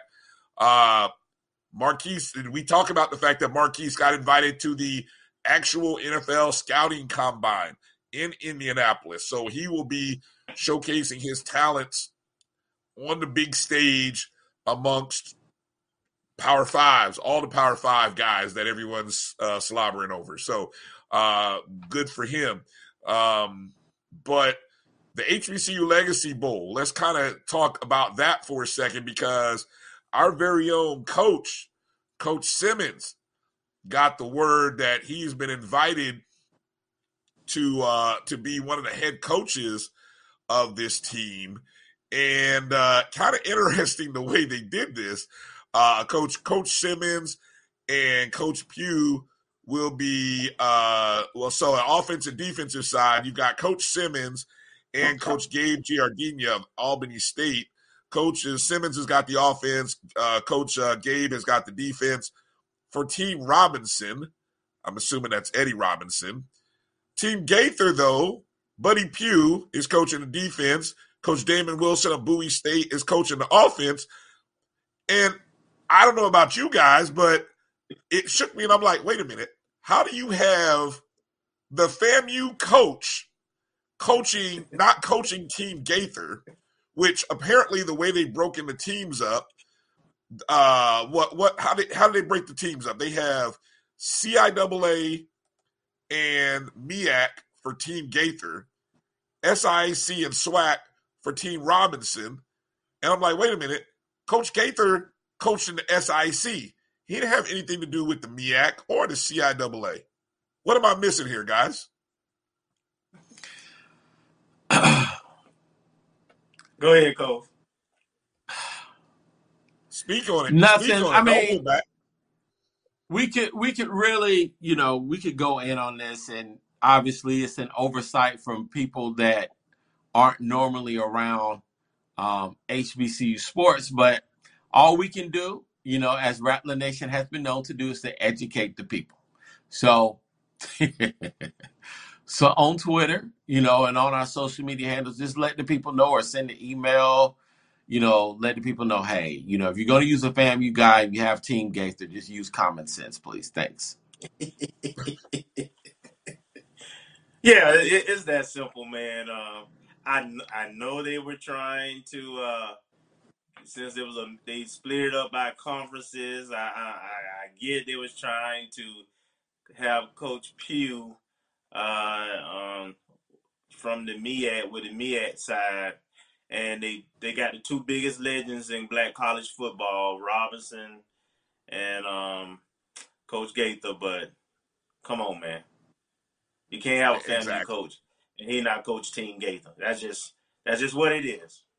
What you know what it it makes you wonder was the fact that Robinson of the SWAC did that was that so pr- impre- you know was that did that weigh more than Gaither with the SIC you know what I'm saying or or the fact that you had a FAMU coach I I mean that's the only I don't know it's just one of those weird things I mean we'll make fun of it but like you said we we not go we not gonna beat them up too bad it's just one of those things you're gonna look at and kind of just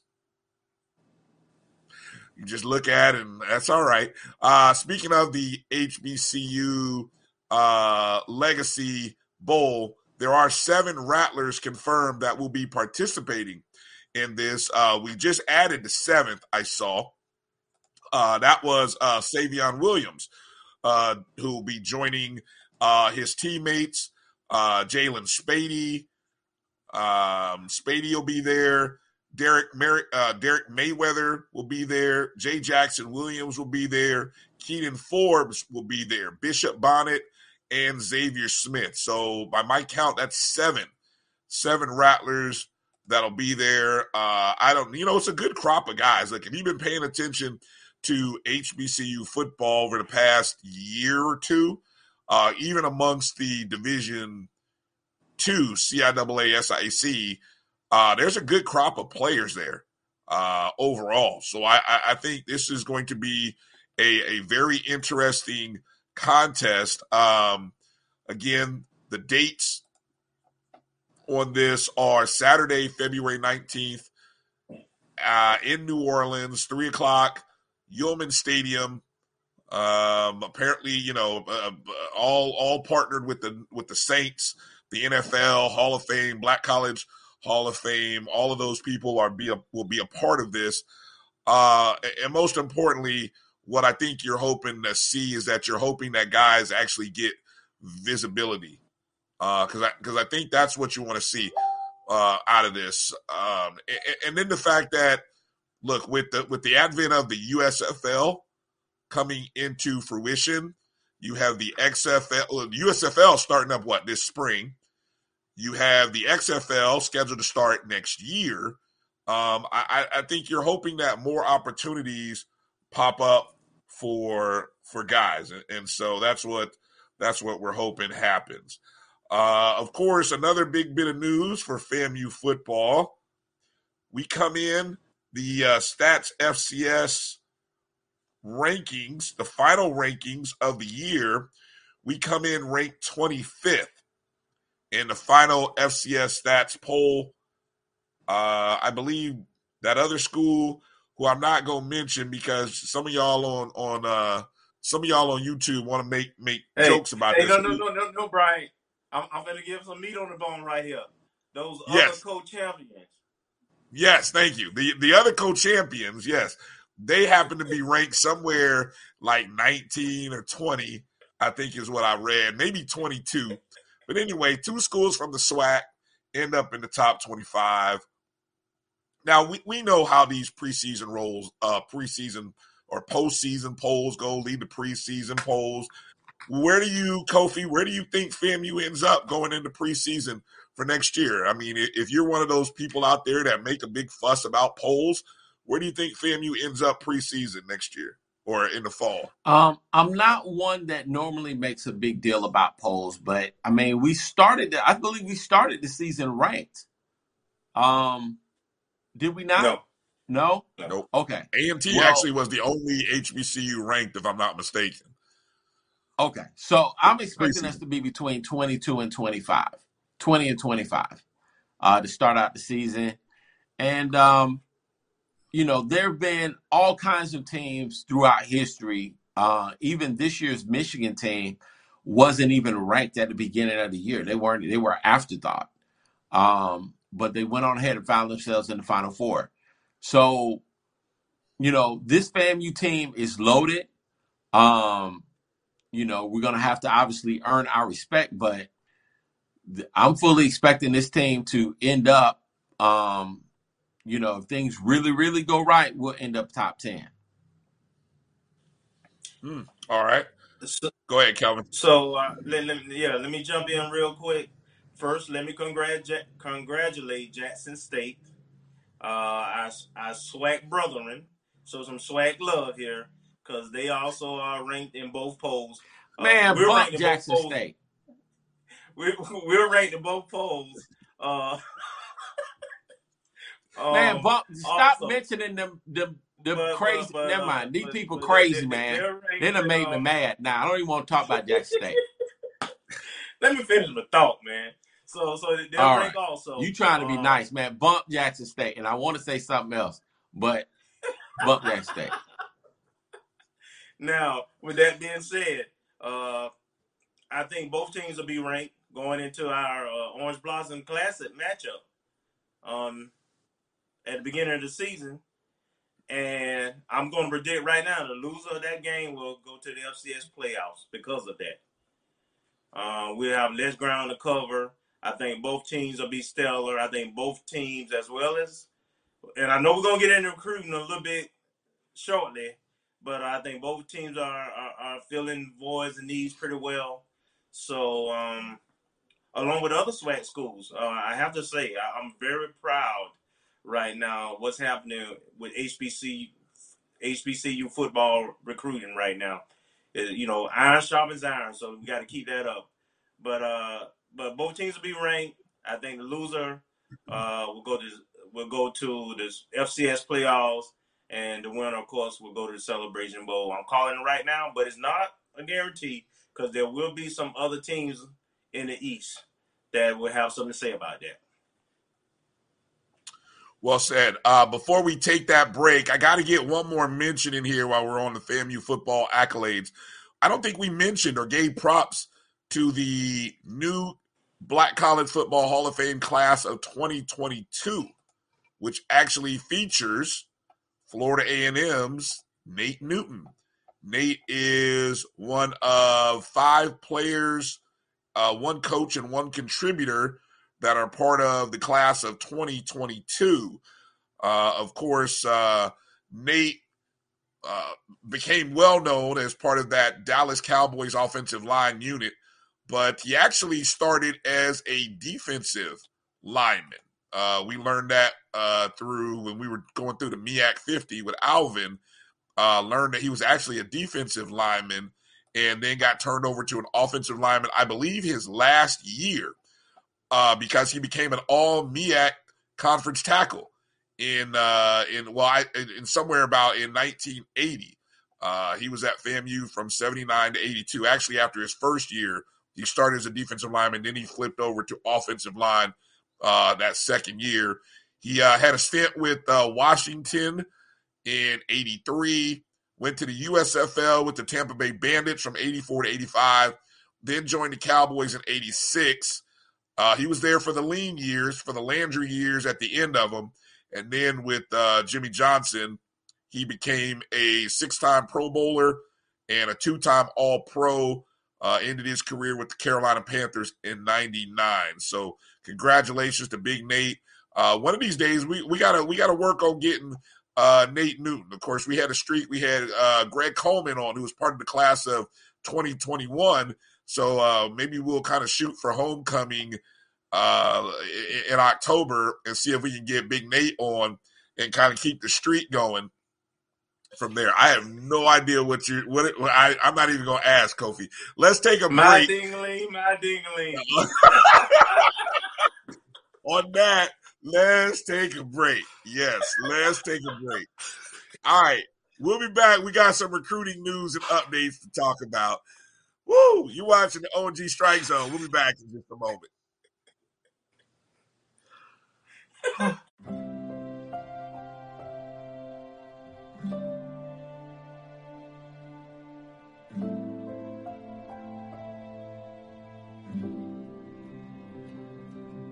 Whether it's advice on managing your anxiety or tools to help you stay grounded, Coping 19 provides a range of resources and self care tips to help you cope with this pandemic. We can help. Find the resources that work best for you at coping 19.org.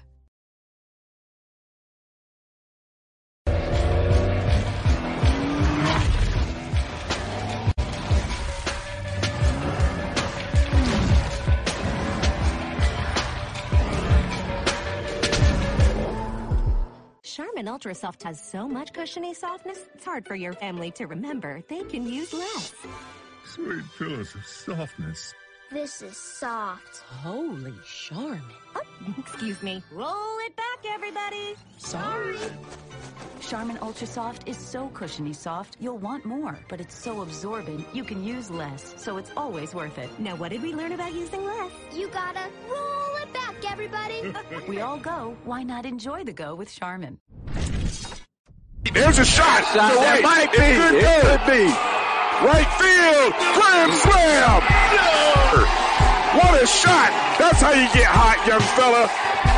Thank you guys for what you do for HBCU athletics. This is a fantastic avenue for, for, for all of us. This is our ESPN, so we, we, we, we love what you guys do and all you guys at BCSN. We really appreciate what it is that you guys, you guys do for us. Let's get back to getting ticks instead of watching flicks. Before we can safely get out there, we need the facts on COVID 19 vaccines. Visit getvaccineanswers.org so you can make an informed decision for yourself and for your crew. You see, Head and Shoulders has a scalp shield technology, protects against flakes, even between washes. It's never not working. Kind of like us. Number 15? Never not working. I don't like this one. Me neither. Let's get out of here. Head and Shoulders scalp shield, never not working. Follow the Black College Sports Network on social media at MyBCSN1, the number one, on Facebook, Instagram, and Twitter at MyBCSN1.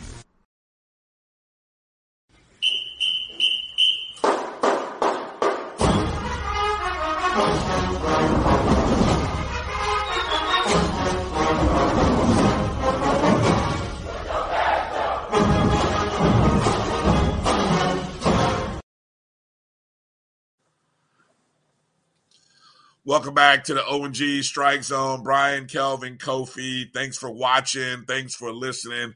Thanks for being a part of this program. As we move forward into talking a little bit about the recruiting trail, it's hot and heavy right now. The Rattlers are making some big news. Uh, I, I, you know, it's interesting the philosophy that some programs are taking right now. And what you see out there, for example, I see Alabama A&M and you see them building defensively. You see uh, that other school uh, with a lot of flash and a lot of skill position guys. Uh, FAMU has kind of been focused in on the interior with offense and defensive moves. Very few skill guys, uh, but we did get a couple of committed guys that are coming into the uh, uh, to the hill one of those names ha- actually happens to be uh, a Tallahassee native. Uh, played right at Rickards High School. Uh, young man, Destin Coates, who uh, a 5'11 running back, about just under 200 pounds. Uh, he's got one year left of eligibility. Uh, was recruited, went to Georgia. Originally, he was recruited by Purdue but ended up going to Georgia State. Was a three star coming out of Rickards, and uh, those were uh, you're up in that area, uh, Kelvin, and and you know Rickards. Those Rickards teams that he was a part of, I believe that would have been. Let's see, he was class of 2018, so that'd have been uh, 2016, 2017. Those are some some strong Rickards teams, and uh, you know I think he had a little injury his senior year, which kind of a few people that when the Power Five programs kind of walked away from, but he actually um, was one of the top rushers for Georgia State. So, you know, when his recruiting opened up sometime about late October, uh, Coach Simmons was one of the first people or one of the people that reached out to him. And of course, when he graduated 2018, that was right about the time uh, Coach Simmons was coming on the staff. But uh, they FAMU did recruit him uh, originally, but you know for whatever reason uh, he ended up going to uh, Georgia State. And uh, all, all, I can say is that this young man's been productive at, at Georgia State. I mean, he was, uh, I believe, he was a Doak Walker candidate going into this season coming out of Georgia State. So I had a great conversation with uh, with a former coach, one of your former mentees, Kofi, uh, Coach Devin uh, Rispress, uh, Coach Riz, and uh, he he's got a good seven on seven program, and, and, you know he was a he was definitely a part of uh, Destin's journey to Georgia State. Uh, very much involved in in helping to get him to FAMU. Uh, and I had a great conversation with Coach some of the things that he tells me about Destin Coates. If you've never seen Destin Coates, just go do a Google search. Just cut the cut the highlight film on, and I'm telling you, you're gonna be salivating and be like, "Whoa!" The backfield. We we needed a replacement for Bishop Bonnet. Uh, there you go. It, it it it just came, and it's a hometown guy. Uh, coach calls him a complete running back. Has the size, speed, footwork, can catch out of the backfield. Um, one of those high motor energy guys, as he likes to call him. And so uh, loves to play, has uh, plays with passion and toughness. And so when we think about that running back room, how much better it got, Kelvin, are, are, are you excited about what Destin brings to that uh, to the tote gang, as we like to call them? Absolutely. I, I got a chance to watch him a few games in high school. You know, he competed against some of the guys um, on on on our current team too. Uh, you know, those Rickards Godby games were classic. Um, you know, Rickards Lincoln. You know, Rickards has been one of the always been a talented program with a lot of talented, but uh, you know, over the last five six years, they also been a, a consistent winner. Um, so uh, you know, he's played against with and against great talent. You're right. Uh, early on in his career at Georgia State, uh, he uh, got playing time. He he was very productive. Uh, he, he he he's not super big, but he runs bigger than what he is. Right? He's hard to tackle. One man don't bring him down. He doesn't fall backwards. Uh, he does have the speed to go the distance. Um, a, a, as you say, he is a complete back, and we already got um, two um, co-starters um, coming back in McLeod and and um, and Jennings, and each again, each all three backs are different type backs, uh, and then uh, we also got some younger backs who are gonna have something to say about uh, this rotation too. So um, I'm extremely pleased with our um, depth at the running back position. Um, I, I, think we we got uh, FCS and FBS talent all the way probably five deep at that position. Kofi, what are your thoughts on uh, Destin and just what that running back room is going to look like uh, next year in the fall? Well, the running back group was already solid. Let me be clear. Um, you know, I know a lot of people are looking on Twitter and looking at a lot of the recruits that uh, other schools and just our schools are bringing in, but our running back room was already stacked, as Kelvin just stated. You got Terrell Jennings, you got McLeod, you've got um, Deondre Francis, um, bro. So you adding this guy, Eddie Tillman. Oh, Eddie Tillman. You you got um uh the guy coach that's coming in, but uh, a name that a lot of people are probably not familiar with, but you're going to be familiar with is Leland Wilhoit from Tennessee. This kid is gave our uh, I want to say the the the defense fits on the scout team, and our defense is world class. Was world class last year. So if this guy is given the first team defense fits, trust and know he's going to give the SWAC defenses a lot of fits. And a lot of people are just going to be looking because they're going to be looking for all of the quote unquote big names. But Leland Wilhoit, you got Coach, you got Jennings, you got, bro. I'm looking for creativity to abound with our offense this year. Uh, I want to see multiple form. Let me be quiet, but I want to see. Um, I don't want to give too much away, but um, yeah, the the running back room is stacked. Put it like that. Um, you can see that graphic there through January 8th, uh, those HBCU rankings. I'm not really sure who who that is that's putting that ranking list together, or maybe that's just a general well, they're, list. They're going by the number of four stars and three stars, talking about the number of um, four star players that the recruiting class has, number three stars that the recruiting has, et cetera, et cetera. So that's what they're looking at. Okay, but let me so, just say this. Go ahead. Um, Jackson State had all them. I ain't I ain't talking about them, but South Carolina State's class wasn't even mentioned really. You know, Right. but Buddy Pough has been doing a great job of recruiting um, people that fit his system and did what they're supposed to do. You know, and they coach them up and develop that talent. For the record, I don't hear anything about North Dakota State's recruiting classes. I don't recall hearing anything about James Madison's recruiting classes. Um, back in the day, I didn't recall hearing anything about uh, Jim Tressel's recruiting classes.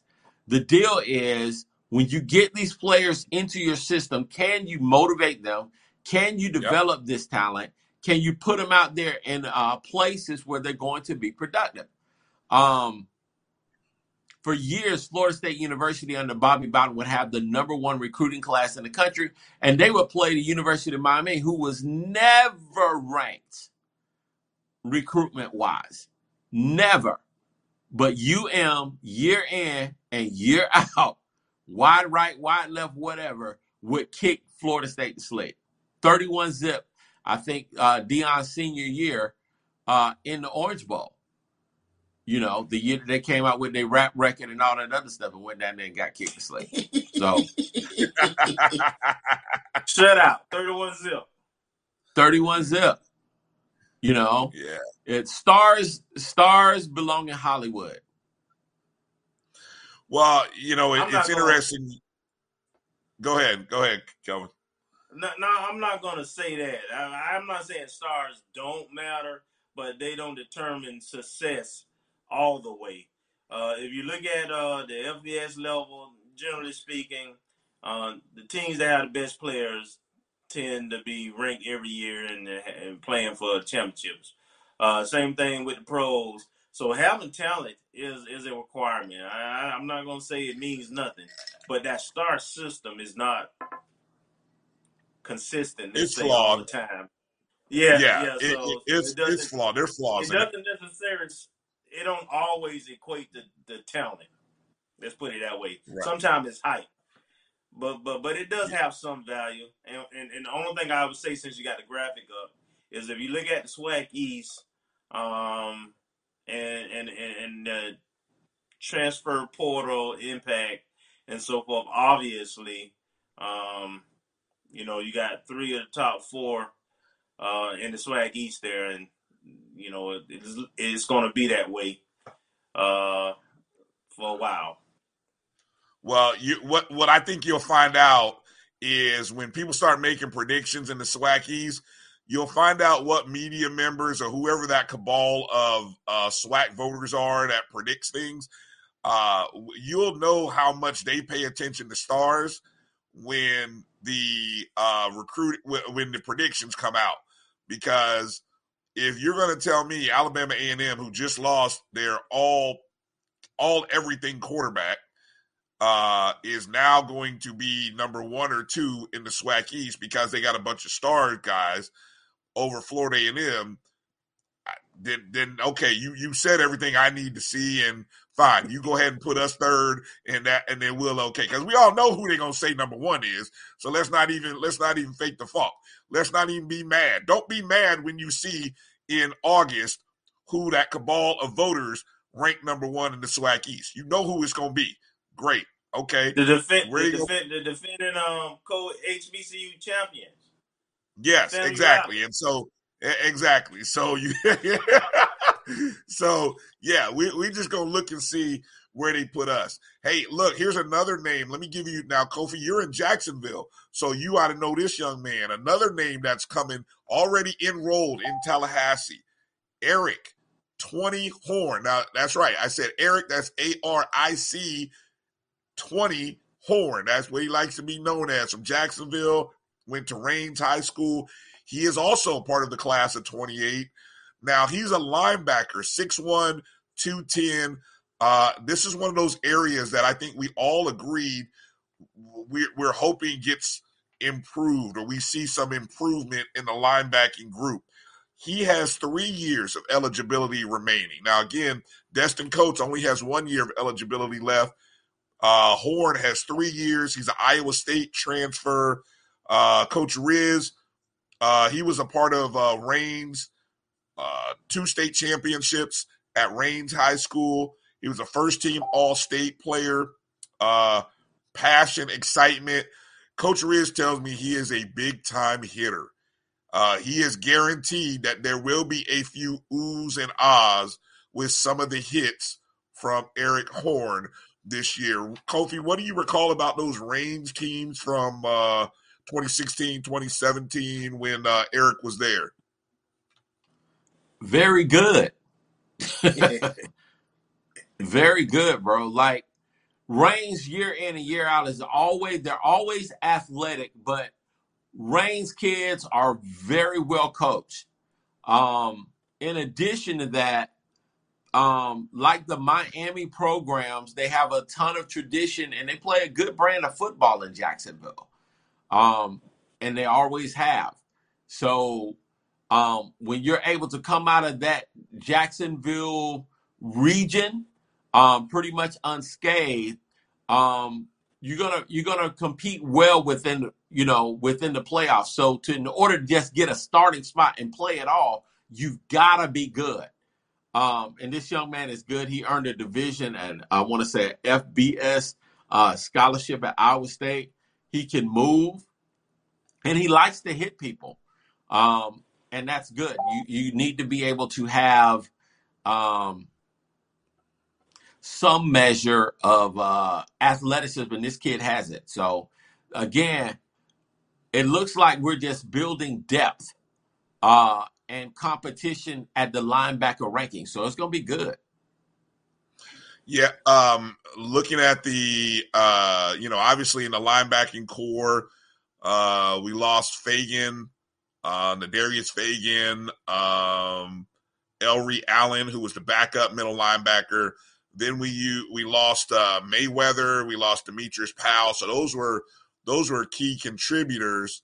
Uh, of course, Land is still listed as sort of that uh, that hybrid linebacker outside line or uh, defensive line position there, but uh, pretty much, you know, I got to think Horn's gonna gonna compete for one of those spots. Um, good friend of the program, Marcus Green, put together some good information. I know a lot of people were just asking about uh, the quarterback position, so on and so forth. Right now, the let's just kind of go through the list of what the offensive positions look like. So this is more offensive related here.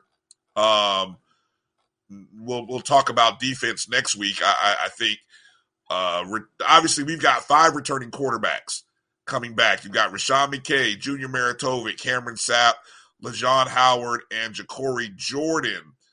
Um, and then, of course, you've got one newcomer uh, coming in in uh, uh, Moussa, who's a transfer from Vanderbilt.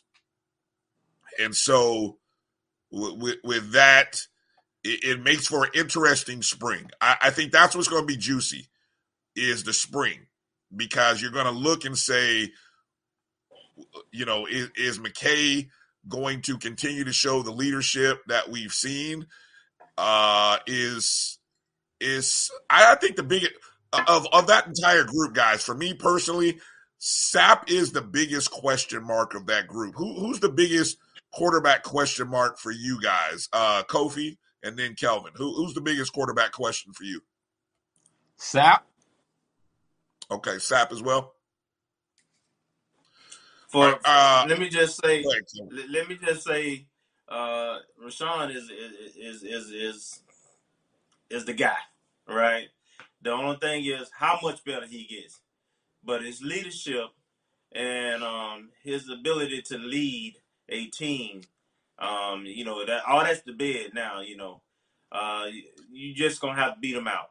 Now, not a question about the biggest X factor, and I, I'm projecting here a little bit uh, because you don't know with freshmen um, how how much growth they have from their their red shirt year to their non red shirt year in spring. But I will say that I believe talent wise, the upside is with uh, Junior and Jackson, uh, Ja'Cory, sorry, um, uh, the two freshmen, the true freshmen, uh, potentially. Now, how, how how have they been working? Are they learning the playbook? Are they getting bigger, faster, stronger? Are they hungry, ready to compete? I don't know. Um, so this is a projection. This is all on talent.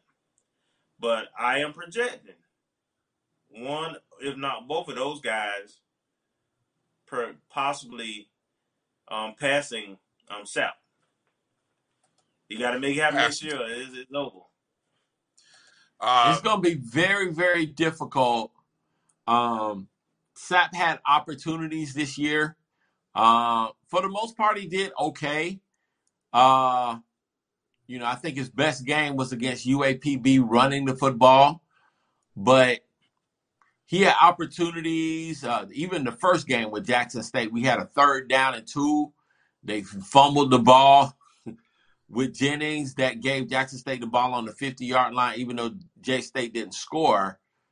You know, we pick up that third down and two, and I think that we probably have an opportunity to at least be in field goal position.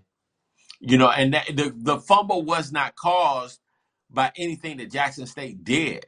Um, it was just a outright fumble, man. It was just a fumble for no reason. So stuff like that causes coaches to lose faith in your ability. Um, but for the most part, he had a solid year. I think he fumbled the ball again in the Mississippi Valley game. Um, you know, that was an opportunity for us to maybe go up 24 zip, maybe even 31 zip if we don't turn the ball over and don't do stupid stuff. Um, you know, but that's that. So Uh, yeah, real Sapp, quick, Sapp's gonna have to really, really play out of his mind. I won't say out of his mind, but he's got his game definitely has to step up. McKay's not going anywhere. Moose is gonna be there, and they're probably gonna bring somebody else in to compete. So, you know, they're not gonna leave anything to chance. So he's gonna have to play out of his mind. If not, I look for them to probably switch his position. I, that's what I was going to go. I was going to say, do, do you do you foresee by the end of the spring, Sapp either switch position or look to for opportunities elsewhere? I mean, I don't I don't know what his graduation status is at the end of the spring, but uh, you know, I don't know if that's an uh, if that's something that might happen. But you kind of hinted at that. Um, any any thoughts there on Sapp, Kelvin, before we move forward? Uh, no, I don't want to project, man. You know, we'll we'll we'll let spring go and and see what see what happens. You know, FAMU is a tough Right. place to leave, man. If you're happy and you you know your academics good and and uh you know you got relationships and so forth, man. You know, so we'll I just got have you. to see. We'll just have to see how it plays out. Uh, we already talked about the running backs and the running back room and depth there with that group with the addition of coach. Let's move over to wide receiver. One of those positions that um, you know, as Marcus was putting this info together, he kind of felt like it's not a it's not a real position of need. I mean, we yes, we do lose Chad Hunter and Xavier Smith, uh, two All American, well, at least an All American performer in Smith. Uh, Chad Hunter was very well on his pace uh, before he got hurt in 2019 to being a, an All American. Uh, that's a thousand yards, touchdowns that are gone from those two. But I think we've seen some of the young guys step up, and, and then I think Jamari Jamari Sherrod uh, really becomes sort of that that new breakout guy, and then we've got David Manigo there. So we've seen the performance performances from Manigo, Sherrod. We've seen uh, Hawkins, Hawkins. Jermaine. Yep. Uh, I, I think we've seen Sanders and Oxendine, also. I, I think the receiving core is pretty good. Any, anything you guys want to add about the receiving core? Anything that you'd like to see regarding the receiving core? Yeah, I Well, I think add that uh, that, you know, um, coach, you know, they're always looking to add talent. I think if we add a uh, a faster, more explosive guy, that's going to help to open things up. Um, on that side, man, I think it's it's uh, you know, you need a game changer. You're always looking for game changers, and they're out there in the portal, and there's opportunities that's out there, man. So I'm looking for, you know, I'm looking for a splash here or there, a nice little sprinkle on top of this uh receiving core. And I think it's going to really cause life to be a whole lot easier for our QBs. Go ahead, Kelvin. I yeah, I do have a little insight on that. Uh, expect to see a big receiver, um, six three, six five type. I know that they will be bringing in a uh, a big receiver, and um, as Kofi uh, said, if there's a speedster out there, I think those the two things that will make this uh, core complete. Because I Okay. want to say that we use our tight ends quite often, and even the young man that we brought in from Colorado State also is coming back. So He is. He is. listen, Uh, FAMU is loaded, bro. It's a let's loaded squad, and we let's come talk in about there, that group. gangs. Let's talk about that tight end group for a second. Uh, since you brought them up, I I, I kind of agree with Marcus's analysis here. Uh, he says tight end was one of the most underutilized yet efficient positions from last year, yielding five touchdowns and only 13 catches between Dixon, uh, Nicholas Dixon, and uh, Kamari Young. I think we didn't see enough of uh, uh, Jeremiah Pruitt, who that you just mentioned. Pruitt is like six five. Um, I, I think going into next year, I think that could be the breakout guy uh, of the tight end group if we decide to use him more. Uh, is Jeremiah Pruitt, but but I think we're we, we've got a good group in the tight end and the tight end room. Uh, what what would you add to that, Kofi? Oh, I mean, you, you hit the nail on the head, but I mean, even the opening touchdown that we had against Alabama State um, was a throw to a tight end.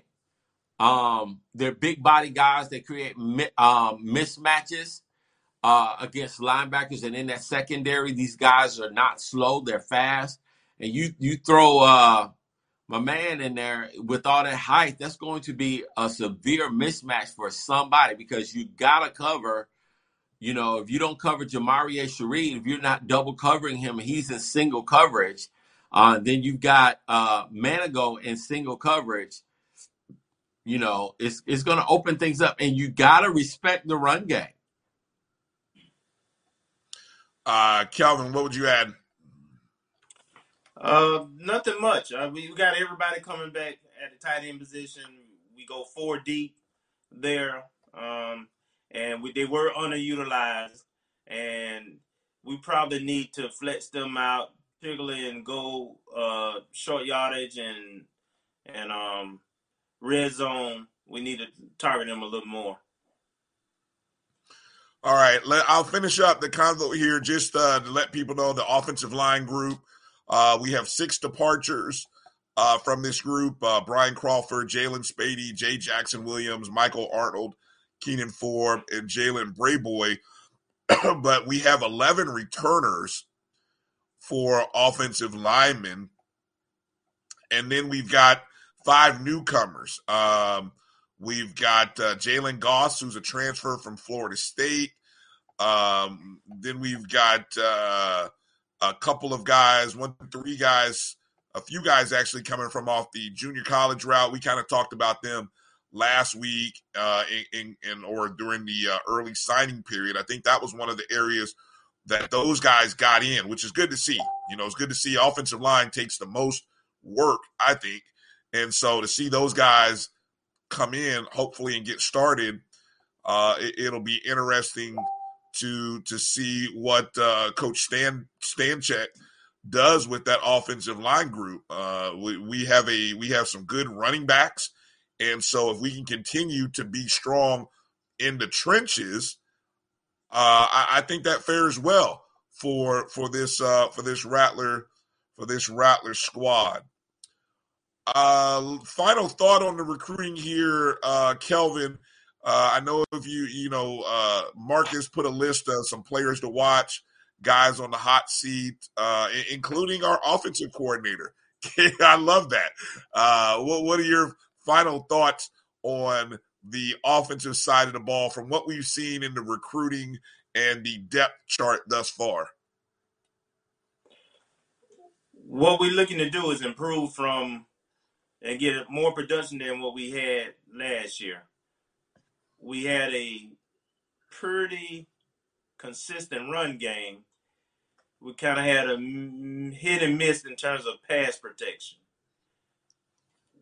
our our continuity was okay. You know, on the offensive line, we, you know, the same people pretty much started most of the games.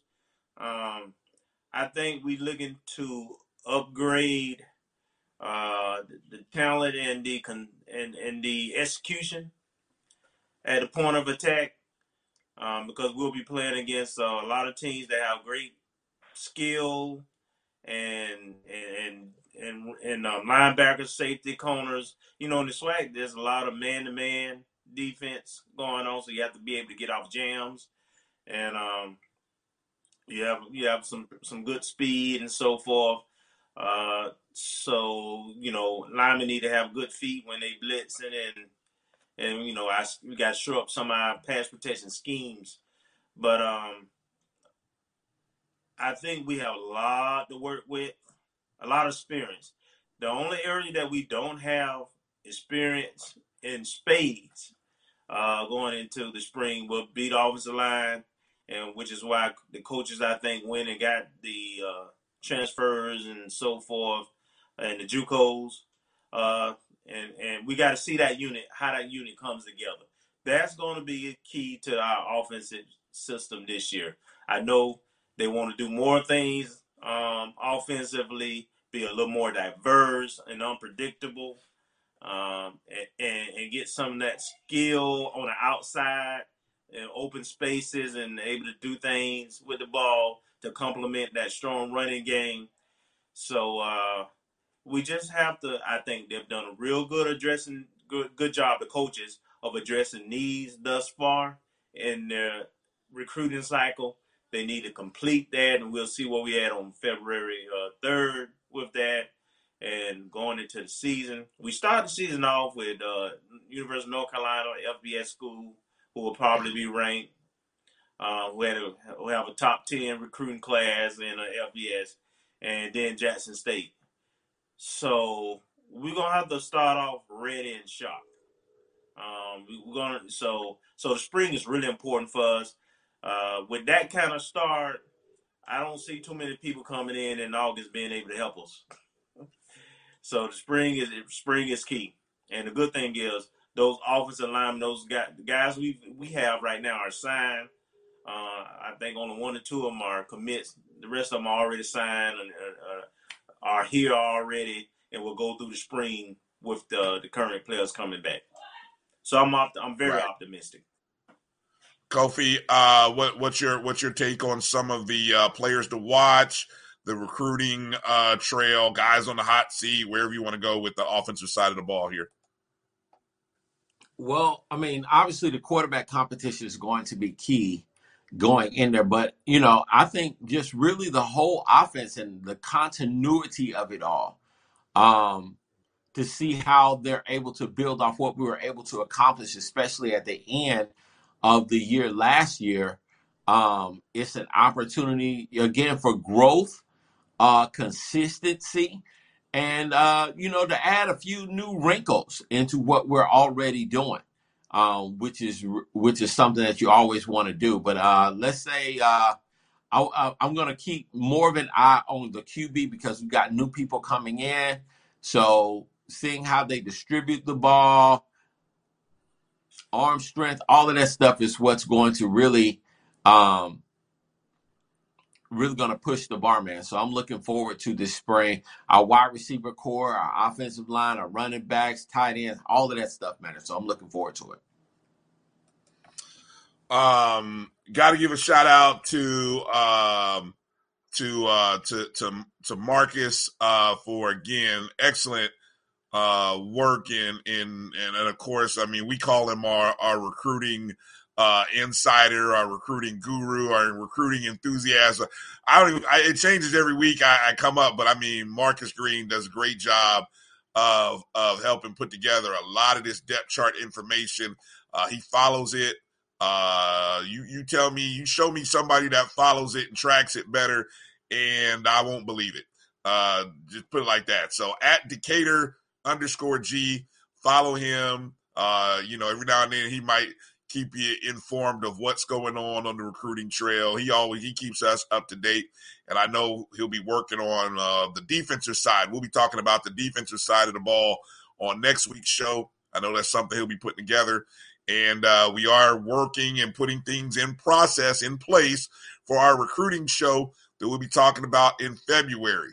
Uh, so so that's in the works. We're talking about that now, so that uh, that is ready. And yes, you mentioned it earlier, Kelvin. There will be some recruits coming to town, including the number one running back, uh, Richard Young, class of 2023, number one running back, number 12 overall on the ESPN 300 for the 2023 class from out of Lehigh Acres, Florida. I have no idea where that is, uh, but uh, it, it's in Florida, right? So Uh, when he gets That's to Deion's campus, hometown. Okay, Southwest so Florida. look, Southwest Florida. So we got to make sure that when when he comes to town, that he knows. And so Rattler Nation, uh, whatever there's an event, especially those basketball games that are coming up in uh, January, let's show up and show out. Let's let these recruits know that there is no other place that you want to go. You can go in the swamplands of Mississippi and be stuck if you want, but you need to come on over to the highest of seven hills and get some sunshine on your life in Tallahassee. So that's that's our message to you. Hey, uh, thank you for watching this show. Hey, we are always looking for contributors, uh, maybe even interns. Uh, if you want to help be a part of what we're doing, uh, we, we definitely are looking for some help, looking for some people that want to be a part of what we are building. Send us your information, ongstrikezone at gmail.com, and uh, be a part and uh, find out how you can be a part of the ONG Strike Zone in 2022 as we continue to grow and get bigger and better. Uh, any a quick update? Who are who are basketball teams playing this upcoming weekend, guys? Uh, Kelvin, you got that? You got it, or any? You got it handy? Uh, UAPB, I know Saturday. Okay, big doubleheader, UAPB, especially on the women's side. That's Saturday. And then uh, I would assume the Monday is probably Mississippi Valley State.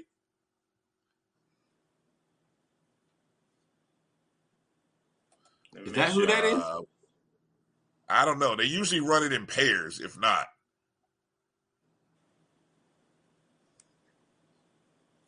Yeah, it all it all depends on who they run it. Um, but uh, we'll, we'll keep you informed. Make sure you're following us on Facebook, Twitter, and Instagram at ONG Strike Zone. Again, make sure to share, like, and subscribe. Find our podcast on the BCSN Pod Zone. And uh, that's going to do it for this show. Thanks again to special guest Alvin Hollins. Again, one final time, if uh, you are interested, uh, you can go be you can go pay your respects to um, uh, you, you can go to the public memorial service on Friday from 4 to 7 p.m. inside the Lawson Center for FAMU Sports Hall of Fame coach Bobby Lang. That's where that public memorial will take place. The funeral will be on Saturday, and you can watch the live stream of the service on TallahasseeVirtualMemorials.com. So uh, we thank Alvin Hollins for helping us in that segment in the first hour to celebrate the life of Bobby Lang. A few stories. We hope you guys enjoyed it. That's going to do it for this show. We appreciate you guys for watching and interacting with us. For Kofi Hemingway, Kelvin Rozier, uh, our producer, AD Drew, I'm Brian Fulford. Rattler Nation, you guys be good out there. Stay safe and strike, strike, and strike again. Peace out. Scotty!